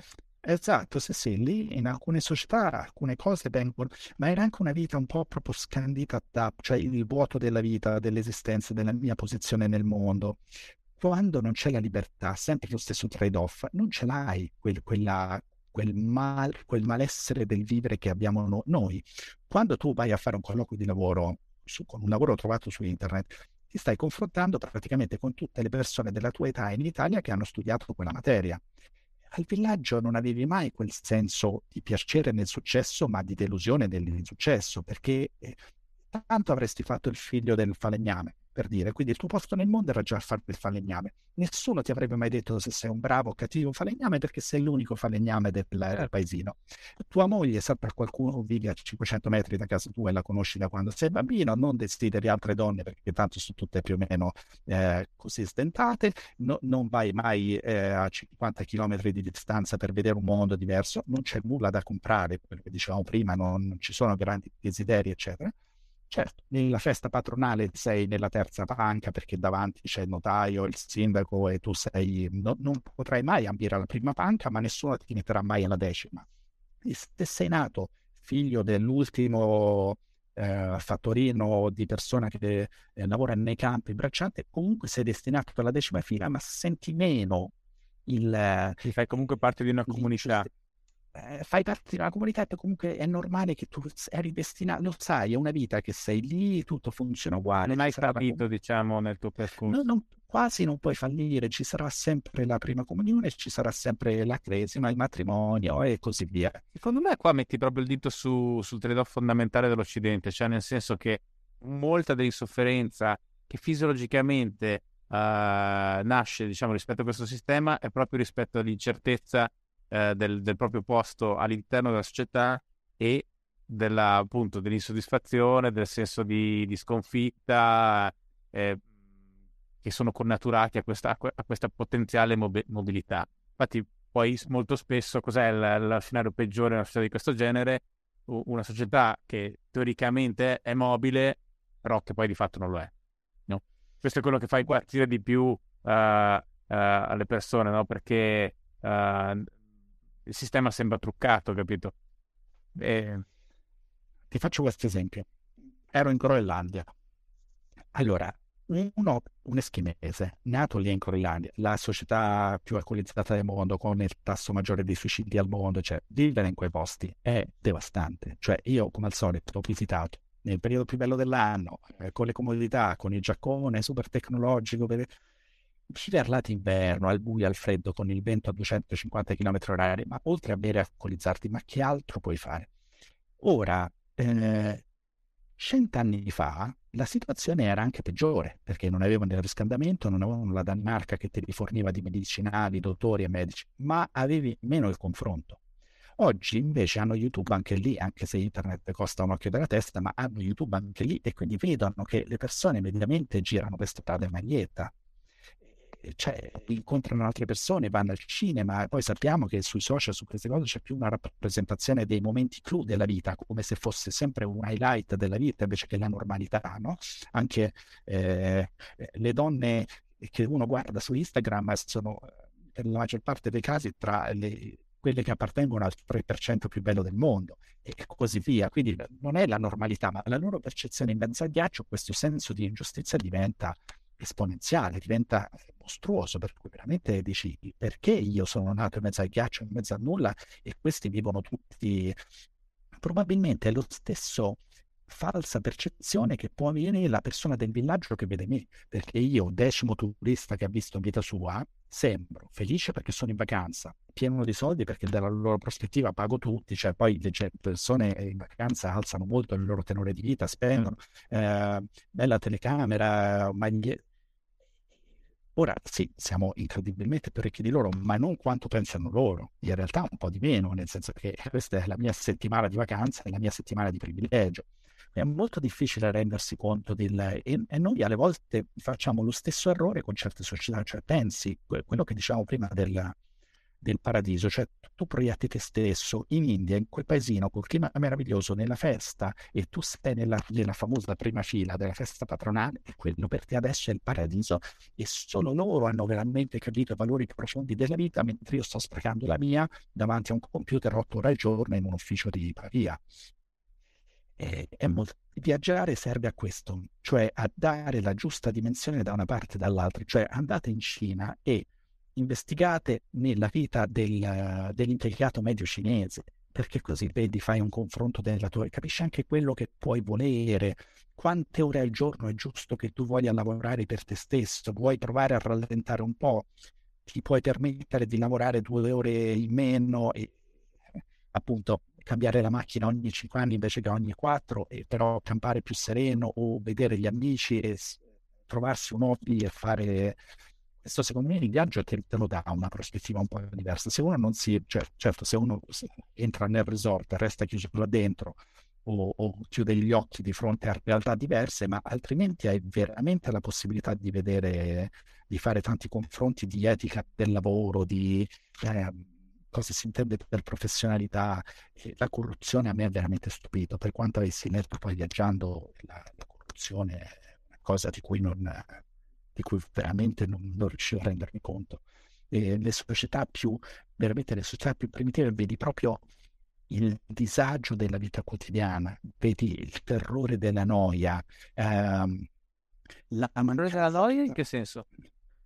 Che non c'è niente da fare, che stanno 6 ore al giorno buttati per terra a non far niente, mentre da noi la pigrizia era un fatto un po' privato, cioè se proprio tu dici oggi sto sul divano, non faccio niente, lo fai a casa tua sostanzialmente, anzi con gli altri fai sempre quello attivo, sono impegnato, ti richiamo dopo, le persone si trovano davvero tanti hobby perché non vogliono trovarsi senza dover fare niente, non sto facendo niente, vado a fare pilates, vado in palestra, vado a cavallo, faccio il violino. Tanto sono società del benessere perché ogni attività ha un suo costo, quindi chiaramente quando non hai soldi, da ragazzini si stava sulle scale della scuola seduti perché comunque il sabato sera costava zero, no? Cioè stai lì ed erano divertenti uguale, volendo, perché è l'età giusta in cui si fa il gruppo e ci si diverte anche in quel modo lì. Qui vedi proprio la pigrizia delle persone buttate per strada, cioè tu esci per strada e tanta gente è per strada senza niente da fare. Da noi è strano, no? Cioè, che fai? Niente, sto qua. Ora, l'anziano sulla panchina del parchetto va bene, ma altrimenti qualcuno sta facendo qualcosa, o comunque ti dice sto andando alla posta, sto andando al supermarket. Cioè, non fanno niente, buttati così, è proprio entri nel negozio, non si alza anche della persona, non ti viene ad accogliere, cerchi di fare qualcosa e quella persona non ti risponde perché magari per quella giornata ha fatto a sufficienza e non c'ha più voglia di fare niente, ma perché fa parte della cultura, cioè tante cose entri e per darti il resto ci mettono un'ora perché deve venire anche l'altro, non ti può dare i soldi da solo, devono essere per forza in due, se no i soldi spariscono, non c'è il fondo cassa perché altrimenti sparisce, ti dovrebbe fare il documento ma è andata via l'elettricità, cioè bisogna rapportare con quello che è la realtà altrui. Noi abbiamo, secondo me, una società molto del fare, naturalmente cinesi, coreani, giapponesi, molto di più, c'è chi è ben oltre, americani, americani pure sicuramente, in altre società sì, cioè il lavoretto estivo, vai a fare 2 ore da qualche parte, cioè da noi chi è che è tutto... Ma in altre società c'è invece proprio l'elogio del dolce far niente, cioè del tutto fatto al rallentatore, tutto fatto esibita questa lentezza, questo non dar valore, arrivo 3 ore dopo. Io mi sono trovato in Chad, avevo avuto un problema, erano i tempi del Covid, quindi prenotavo tutto più o meno all'ultimo perché non sapevi mai se ti trovavi poi 10 giorni chiuso in una stanza, non volevo anticipare troppi soldi. Dopo lunga discussione online con una persona avevamo contrattato che il trasferimento dall'aeroporto al mio albergo, perché arrivavo la sera tardi, sarebbe stato $30, che lì è il 5% del reddito annuo di una persona in Chad. Quindi parliamo di una cifra pari al 2 settimane di lavoro.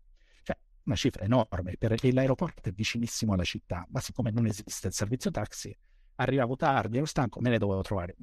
Questa non si è presentata. Dopo aver discusso mezz'ora, contrattato, questo non si è presentato, quindi io sono arrivato, adesso non sapevo come fare, l'ho chiamato, mi ha detto, mi sono scordato. Ora, sul momento... Come se ti messi d'accordo per andare a Fiumicino per, non so, 6, 7, 800 euro e quello si dimentica di venire. Esatto. Ma tu non è che mi dici io sono Bill Gates dei tuoi 800 euro, non me ne frega niente, va bene, no? Tu hai contrattato fino alla morte dicendo 800 perché... E dopodiché 2 giorni prima. Ovviamente mi ha dato un messaggino di conferma la sera prima e poi tu non vieni. E mi dici candidamente, mi sono scordato. Ora, da un lato, quei momenti in cui dici, io non ce la faccio più, sono in viaggio da 41 anni, sono successi tutti, allora adesso non so neanche una valigia 5 km in Chad la notte, non c'era nessuno, quello che mi proponeva ti porto io per essere chi è. Va bene. A parte questo, l'ho ammirato per certi versi, per un attimo, dicendo... tu mi stai dicendo che non è niente, di mantenere i figli, ti devo dare di più, è fondamentale, e poi non vieni. Capito? Te lo sei scordato. Cioè è come se appunto a me dovessero dare, uno mi chiamasse un'ora prima e dice vieni, ti do 800 euro, e io non solo non vengo, ma me lo scordo. Senza avere un euro a casa, eh? Certo. Sono quelle cose che dici, non sai se metterti a ridere e apprezzare il tipo di società, o dire ragazzi, ma allora però... datemi una mossa. Quindi queste situazioni in genere a me ne capitano veramente, il non dare valore al tempo, cioè tu sai che la tua giornata oggi è un'ora con me e poi non succederà niente, quindi magari arriva anche 2 ore dopo, ma poi se tu lo fai aspettare 3 ore, gli dici mi aspetti 3 ore, quello sta lì e dopo non ti chiede neanche un euro in più, che da noi ovviamente se uno facesse fermare il taxi, te ne vai 2 ore, torni, ti trovi un conto stratosferico, o un guidatore molto di formamenti, diciamo, no? Cioè se tu affronti la tua vita e quindi di conseguenza le piccole unità come la giornata, qualcosa in cui farai qualcosa, devi fare qualcosa e la tua realizzazione personale passa anche attraverso il fatto che farai qualcosa, e invece sì, un atteggiamento passivo nei confronti dell'esistenza. Cioè sono proprio due, probabilmente, proprio approcci anche cognitivi diversi alla vita. Sì, sì, sì, lo sono, però ecco, attraverso il viaggio uno può cercare di prendere il meglio. Cioè puoi cercare per te stesso, perché adesso fa ridere quello che ho raccontato, ma la capacità di non pensare in situazioni del genere è un'arte che se uno riuscisse a maneggiare a comando saresti una persona felice, eh? Cioè se riesci... No, ma ricordo, cioè... No, è impossibile. Io dico che alle volte è come pensare che tu vedi un bambino che sorride, impazzisci dalla gioia e poi però ti devi dire di stare attento a non fare quella cosa. Cioè tu non riesci ad avere un adulto in grado di sorridere come un bambino e poi essere responsabile. Io guarda, mi fa impressione, per esempio, quando vado al ristorante, io alle volte mi accorgo veramente di essere entrato in un meccanismo perverso, perché non mi sto godendo la cosa perché sto presso al cameriere, cioè, a vedere dove passa, so dov'è, sto cercando di chiamarlo, e quindi ogni tanto apprezzi quelle persone che al ristorante hanno il cameriere che gli chiede 3 volte che vogliono e loro stanno continuando a parlare e non si sono accorti che c'è il cameriere lì. Per fare un esempio più semplice di piccole cose, avere questa capacità di passare da una situazione all'altra, per me noi Occidente, insomma, per quanto stereotipata possa essere, di solito uno lo fa proprio con sostanze proibite. Cioè io alle volte penso che questa nostra ricerca sia proprio perché è l'unico modo in cui riesci un po' a spegnere il cervello e a dire adesso anche io non me ne frega niente, non lo so, ballo alla discoteca, mi diverto, tanti saluti, poi domani ci si pensa. Mentre invece vedo che altre società hanno questa capacità di farlo, il problema è che magari lo fanno troppo e quindi poi non vengono a prenderti in aeroporto, il che naturalmente ti fa impazzire e fa sì che tu non possa lavorare proficuamente con altre persone. Ma sai, comunque è sempre la ricerca del principio di piacere. Io mi accorgo, vabbè, io faccio un lavoro particolare che mi piace, ma diciamo comunque non è che è una cosa che è venuta da un giorno all'altro, cioè è stata lungamente, duramente ricercata, ma comunque adesso è questo. E io alle volte proprio mi annoio molto di più a non lavorare che a non lavorare. Cioè alle volte dico, ma adesso ho lavorato abbastanza per oggi, dovrei fare qualcos'altro. E dico, ma che c'è?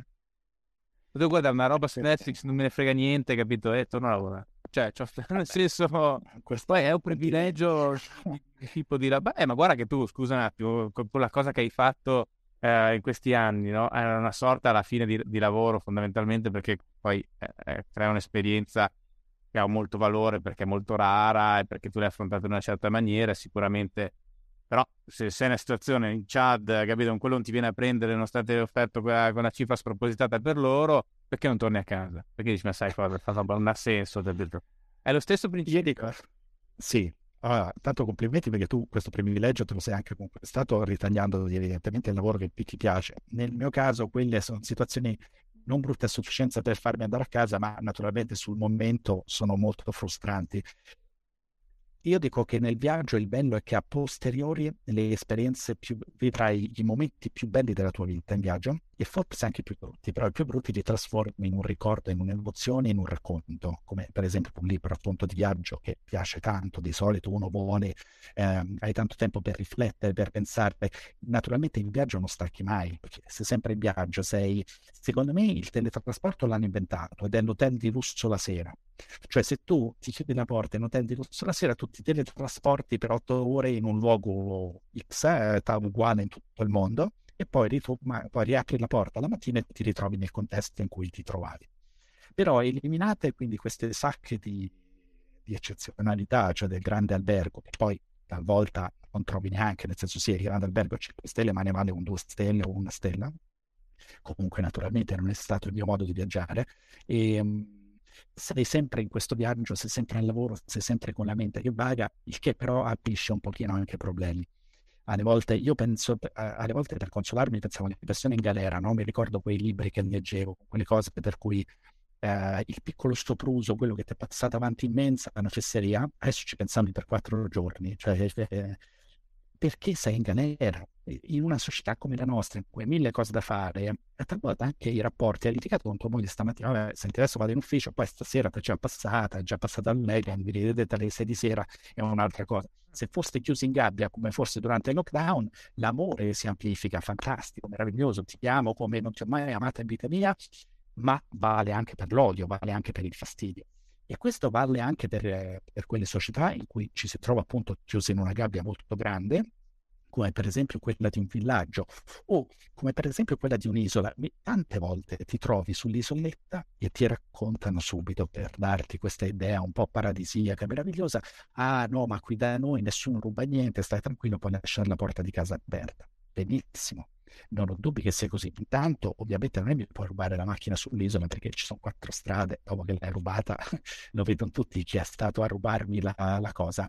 Ma in generale queste società sono così perché sono completamente omogenee, cioè tu ottieni questo, la porta di casa la puoi lasciare aperta perché questa prigione è ampia, cioè nessuno scappa. La punizione per un piccolo gesto di insubordinazione in comunità del genere è micidiale, è l'espulsione dalla comunità, tu perdi tutto. Sono come quelle comunità super religiose dove sei out, tua madre non ti parla più, cioè nella piccola isoletta, nel momento in cui tu dovessi rubare la collanina d'oro della vicina di casa, hai perso tutto per sempre, tutto, i tuoi genitori, la tua comunità, la tua vita, la tua casa, il tuo lavoro, sei completamente un pesce fuor d'acqua. Le nostre sono società dove uno prende, va e... Faccio anche questo esempio che ogni tanto mi è venuto in mente, senza entrare nell'illegale, ma pensi anche semplicemente a un attimo di maleducazione di qualcosa. A me è capitato tante volte a Roma di sentire persone che dicono, ma non li conosci, che ti frega, per una fesseria, magari... per soffiarsi il naso pubblico o mettersi il dito nel naso, piccole cose. Noi, persone oggi mediamente educate, che certo non vuoi dar fastidio agli altri, ti vuoi fargli affari tuoi, eppure ce la vedi questa mentalità dell'epoca del non lo conosci, che ti frega, sì, passagli davanti, dai, non lo conosci, non lo vedrai mai più in vita tua. E quindi vedi come il nomade o la persona che prende e si muove da una parte all'altra se ne freghi degli altri, perché per definizione, tanto devo sfruttare, devo massimizzare il mio benessere perché non sono più qui, e invece chi è costretto a stare ovviamente rispetta le regole. Il Giappone è la società più omogenea del mondo tra quelle libere, e la criminalità è bassissima, ci sono mille altri motivi, per carità, però puoi vedere una cosa del genere. Ci sono... Questo devo dire... Scusami, è un carattere che io ho trovato molto a Roma quando sono venuto a vivere qua, forse anche per via del fatto che è una capitale, quindi storicamente ha sempre visto tanta gente che veniva alla città per svolgere determinate cose e poi se ne andava, ripartiva, no? Però è una cosa che ho percepito molto più forte che in altri luoghi d'Italia. Cioè... certo, lo vedi, i nomadi in zone ben diverse dall'Italia tagliano gli alberi più piccoli. Quando i sedentari ti dicono, scusa, ma mi stai rovinando per sé, ma a lui che gliene importa, lui ha bisogno adesso, prende, passa, utilizza l'acqua dei pozzi, passa sulle tue proprietà, cioè tanto se ne va, non gli interessa il territorio, e massimizza le risorse o quello che è. E quindi da un lato però era un uomo libero, era un uomo fiero, era un uomo che non accumulava all'aria aperta senza convenzioni. Oggi che il mondo sta cambiando, queste cose nel piccolissimo riesci a vederle nella nostra società, dove appena arrivano i diversi le regole cambiano, ci vuole più disciplina, ci vuole... In America la più alta popolazione carceraria del mondo, è un paese che è fatto di persone completamente diverse tra di loro che vivono sotto certe regole. Nel momento in cui non fai rispettare determinate... in altre società le galere non ci sono. Se sei nomade è violenza pura e immediata. Per certi versi la galera previene un pochino certe forme di violenza e di punizione estreme, perché se sei nomade non puoi avere una galera, prendi quello, lo ammazzi, perché ti sbatte il microfono sempre. Sì. Sì, no, assolutamente. Ma comunque tutto questo, secondo me c'è anche una questione che tu caratterialmente hai un certo tipo di rapporto col rischio, che poi probabilmente anche quello che ti ha portato a fare come professione per un periodo pokerista, diciamo è un rapporto abbastanza sereno e diciamo con una prospettiva, una razionalizzazione della questione, però non è un atteggiamento, o meglio non è una caratteristica caratteriale universalmente diffusa nella popolazione. C'è anche gente che è disposta a cedere larghe parti della propria libertà per una riduzione di esposizione al rischio, diciamo. Questo lo capisco, credo che sia la prima regola dell'economia al mondo, insomma, più il rischio più il ritorno, e se preferisci avere il tuo lavoro che magari ti paga poco ma nessuno ti manda via, Queste sono scelte personali su cui io sinceramente proprio non mi sento di discutere. L'importante è aver valutato l'alternativa, cioè non farlo per paura, nel senso, il viaggio al di fuori della propria comfort zone, come dicono tutti, devi fare un viaggio al di fuori. Bene, ma perché? Cioè la spiegazione va estesa, va fatto il passaggio per passaggio. Nel momento in cui ti trovi in Mongolia, in mezzo al deserto, a dorso di cammello, e vedi che ce la fai, prendi un po' confidenza in te. Cioè è vero che non è un passaggio automatico, ma vuol dire che forse ti potresti aprire l'attività tua, forse potresti dire al capo: posso avere quella competenza, ce la posso fare, cioè avere meno timore di quella che può essere la novità, di quella che può essere l'ostacolo e la difficoltà. Per questo secondo me il viaggio anche da questo punto di vista è istruttivo. Fallo in un contesto relativamente sicuro, perché comunque uscire dalla propria comfort zone spesso vuol dire semplicemente avere le zanzare, avere il materasso diverso, non avere il comodino vicino al letto, non c'è l'acqua calda in bagno, cose per cui non è mai morto nessuno. Fate questa esperienza, cioè sia per rompere gli indugi e le paure, sia anche per capire che non bisogna rinunciare a determinate esperienze e opportunità nella vita per la paura del dopo o per la paura di non avere la comodità. Io mi accorgo che ci sono persone che ti dicono: no, ma io alle 10 devo andare a letto, non posso venire in viaggio perché poi si fa mezzanotte. No, ma io voglio mangiare alle 5 del pomeriggio, non voglio venire perché poi si fanno le 8 di sera. Io non voglio andare in quel posto perché è vietato fumare in macchina, non voglio fumare. Ok, però quante cose ti limiti con le abitudini, con la ricerca della tua comodità, della tua routine? Nel momento in cui la spezzi, e spesso in viaggio sei costretto a farlo, una volta che ti sei tuffato, parti, ora il cuscino come dici tu, la camomilla la sera come dici tu, non ce le puoi, a meno che non sei un miliardario che viaggia con tutti i comfort del mondo, ma solitamente non le puoi avere queste cose. Scopri che ti mancano molto poco, scopri che ci sono abitudini diverse, o più in generale, andando un po' oltre, scopri che ce la puoi fare nella vita a fare cose un po' diverse. Detto tutto ciò, andare in Yemen a farsi sparare o cose del genere non lo sto consigliando a nessuno. Certo. No, ma non a caso tutti gli archetipi narrativi sono sostanzialmente dei viaggi, no? Cioè, cos'è una storia? Una storia dove un personaggio parte da un punto e arriva in un altro, che poi a quel punto magari non è necessariamente geografico, ma è un percorso di cambiamento, perché che viene appunto sintetizzato molto efficacemente con la metafora del viaggio, perché è molto simile, perché effettivamente è proprio quel percorso là, quindi capisco perfettamente quello che vuoi dire. Quindi tu comunque hai riassunto tutta questa tua esperienza in un libro che si chiama? Allora, questo libro si chiama Every Country come titolo, ma sostanzialmente il vero titolo è Il mio viaggio in tutte le 193 nazioni del mondo, perché il termine giro del mondo è un pochino abusato. Alle volte, insomma, uno fa il giro del mondo, inteso in senso geografico rotondo, oppure magari è stato qualche mese fuori in qualche nazione, torna e dice di aver fatto il giro del mondo. Va benissimo, non sto contestando il termine, sto solo dicendo io le ho fatte tutte 193 davvero. Se adesso potrei alzare il sopracciglio e dire al giro del mondo, dunque ho fatto veramente. Guarda, no, naturalmente vale anche al contrario, cioè io ho fatto solo un giro in tante nazioni, scegliendo io la finestra migliore in cui andare, anche io ho protetto con un po' di precauzione, però c'è più gente che è stata nello spazio di quante abbiano visitato tutte 193 le nazioni, per dire. Quindi è un obiettivo raro, non certo unico, ma è un obiettivo raro. Che sono le persone?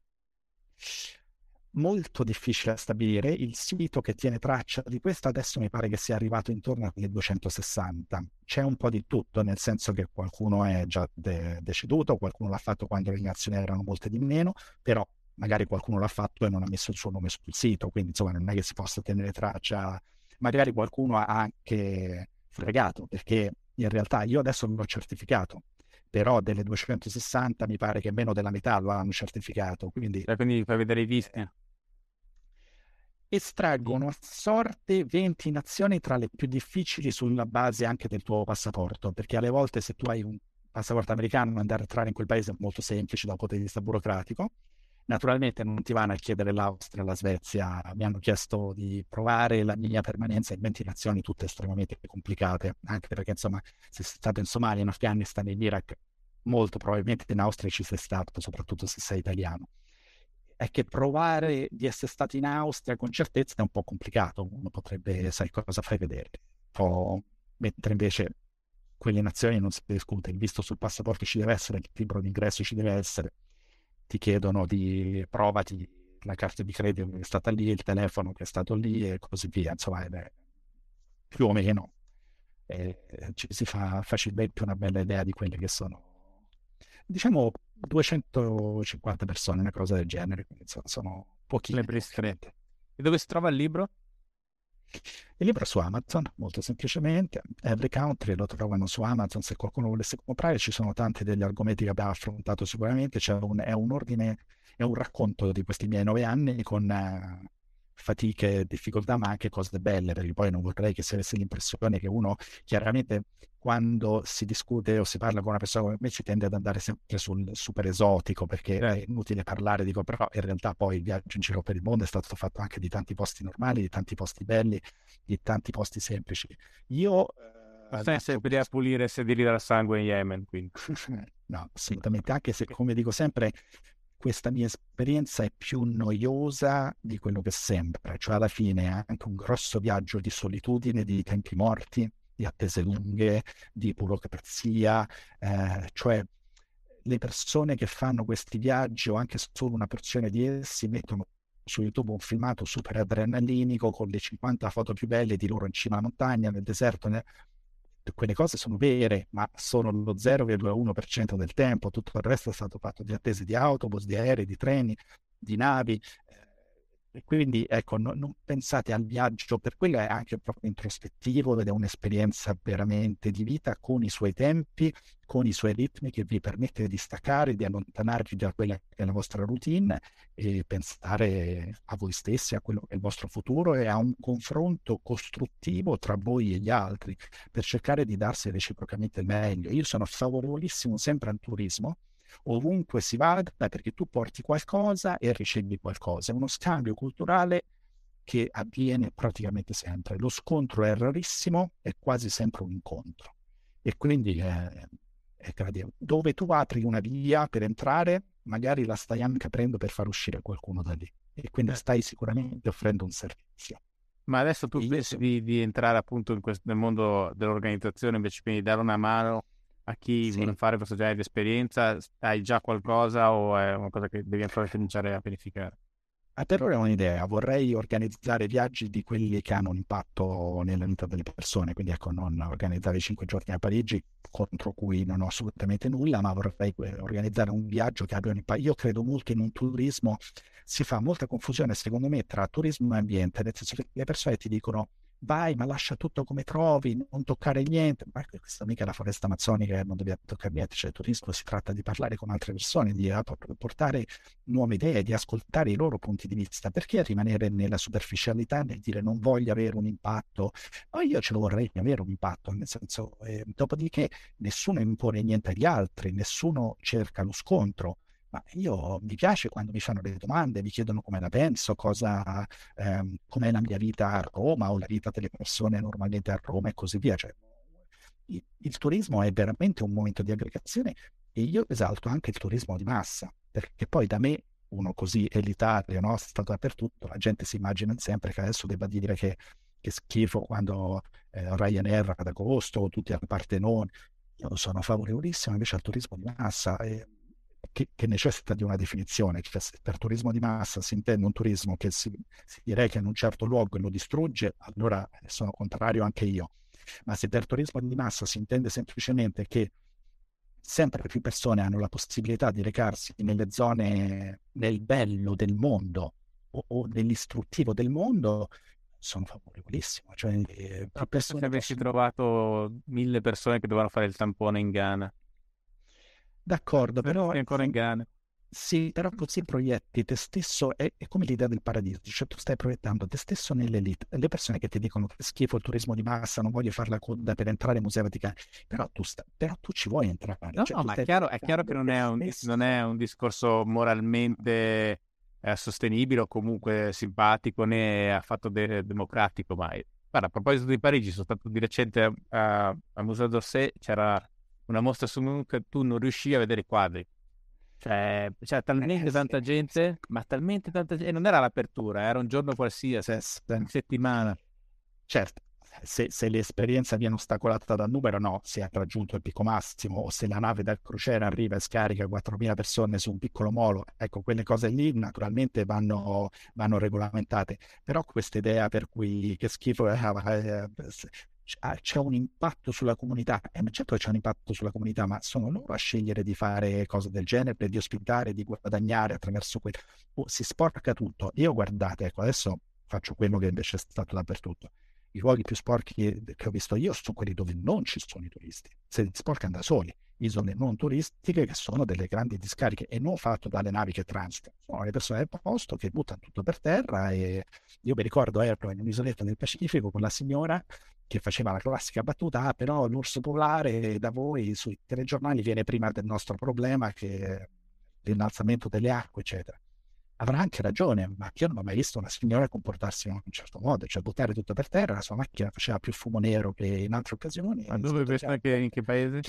Kiribati, isolette nel Pacifico. È una nazione indipendente del Pacifico, fatta di 32 atolli e un'isoletta enorme che tra l'altro fa i 4 quadranti del mondo in cui divide esattamente lì al centro.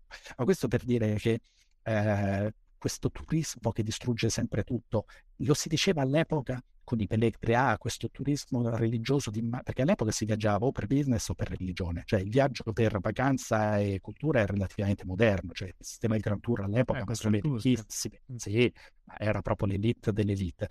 E pensa alla bellezza dei santini di plastica moltiplicati, delle concine. Adesso tutti hanno il santino a casa, se ce lo vogliono avere sono contenti, è come il souvenir del turista. Ma perché solo tu ce lo devi avere perché sei miliardario? Che ci sia la calamita da attaccare al frigo per 5 milioni di persone, per andare proprio sulle cose più sciocche, ma 5 milioni di persone hanno visto il Partenone e questa bellezza meravigliosa, invece che solamente i ricchi tedeschi o inglesi come all'epoca. Io da questo punto di vista non sono elitario per nulla. In Libia, dove all'inizio dicevamo avrei potuto incidere le iniziali eccetera, erano più civili, singoli turisti solitari, che secondo me sotto sotto avevano una forte sensazione del me lo sono meritato, cioè entro nel paesaggio, ho fatto talmente tanto, sono arrivato in Libia, mi sono finto consulente petrolifero, ho fatto 10 ore d'aereo, ho speso un sacco di soldi, ho dormito in air, adesso arrivato qua è tutto per me. Per fortuna hanno inventato i selfie, così se vuoi entrare nel paesaggio e sentirlo tu, possedere fisicamente il paesaggio, ti fai un bel selfie, metti il tuo bel faccione che rovina anche il Partenone a quel punto, perché ci si riesce, e dici che è tutto tuo. È molto meglio di tante cose, quindi alle volte sono più rispettosi 1000 turisti ben organizzati che non il singolo avventuriero che arrivava all'epoca e che si rubava le cose, tra l'altro, che succedeva, e come, insomma, era molto diffusa e popolare come sensazione. Comunque il mio è... L'ultimo paese che hai fatto è stato la Corea del Sud, dove sei andato con altre persone, però hai organizzato, sì, diciamo, cos'era, un prototipo di quello che vorresti fare. Poi com'è andato? Ho scelto come ultimo paese proprio la Corea del Sud perché è lontano ed esotico, ma allo stesso tempo un paese naturalmente molto civile e tecnologico. Così degli amici e mia sorella con la famiglia hanno potuto raggiungermi, almeno abbiamo fatto la festa tutti assieme, e ho voluto celebrare la festa proprio al confine tra nord e sud, per cui ho invitato una rifugiata nordcoreana e un signore della Corea del Sud per fare questo abbraccio reale, ma naturalmente anche simbolico, perché la mia idea era, io che di confini sono riuscito a passarne tanti, questo qui è uno dei pochissimi ultimi rimasti veramente chiuso e impenetrabile per tutti. Mi auguro che un domani in un futuro... Però c'eri stato in Corea del Nord, no? Mi ricordo. Sì, in Corea del Nord ci sono. Ne abbiamo parlato l'altra volta. Sì. No, non è che sono andato al confine per farlo valere come Corea del Nord. Io in Corea del Nord ci sono andato davvero. No, era l'idea della festa come momento simbolico di superamento di tanti confini, e quindi sono stato raggiunto da alcune persone, è stato divertente. Che io sappia, nessuno aveva mai organizzato una festa del genere come ultimo paese. La stiamo provando a trasformare in un documentario. Erano venuti due filmmaker con me che stanno ancora lavorando per montarlo, perché abbiamo fatto un documentario di quella che poteva essere l'esperienza.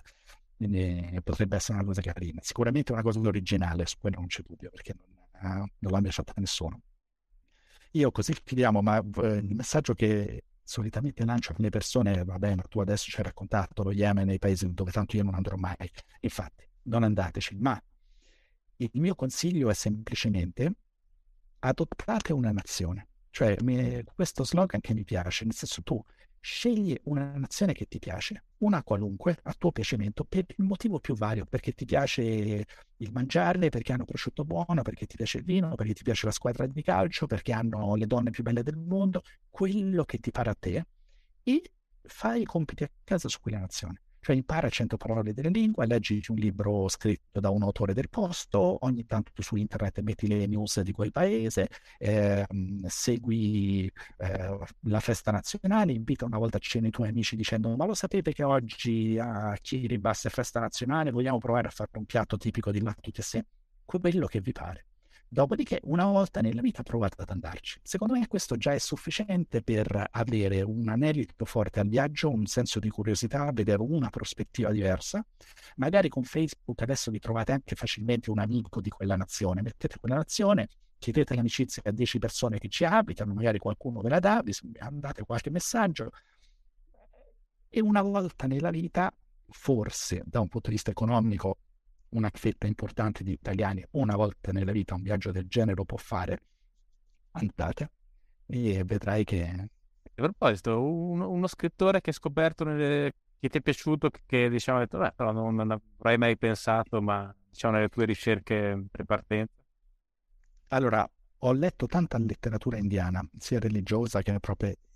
mi è piaciuta tantissimo, cioè quello veramente è una società da cui c'è tanto da imparare da un punto di vista spirituale, e hai visto quanto sto attento ai distinguo, essere scettico, ma veramente mi ha dato tanto.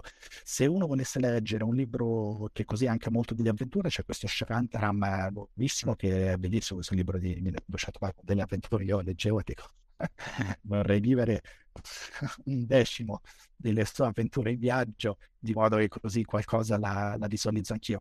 Purtroppo non si può mai leggere in lingua, ma più sono lontani da noi, cioè anche la letteratura, ho letto tutto il sogno della la Camera Rossa cinese, cioè con le famiglie cinesi del 1700, il sogno della Camera Rossa, un mondo completamente diverso, è come leggere Buddenbrock, come leggere non so, scrittori, c'è quel premio Nobel turco che mi pare che avesse descritto quella società, famiglie decadenti, l'Iran, la Persia ha una grandissima tradizione di scritti, il Giappone vedi qualcosa di completamente diverso, naturalmente tradotto, ma ti accorgi di una mentalità, questi sì, grandi scoperte ne ho fatte veramente tante. Tra l'altro mi sono anche messo come impegno quello di leggere almeno un libro monotematico su ognuna delle 193 nazioni, e lo ho fatto.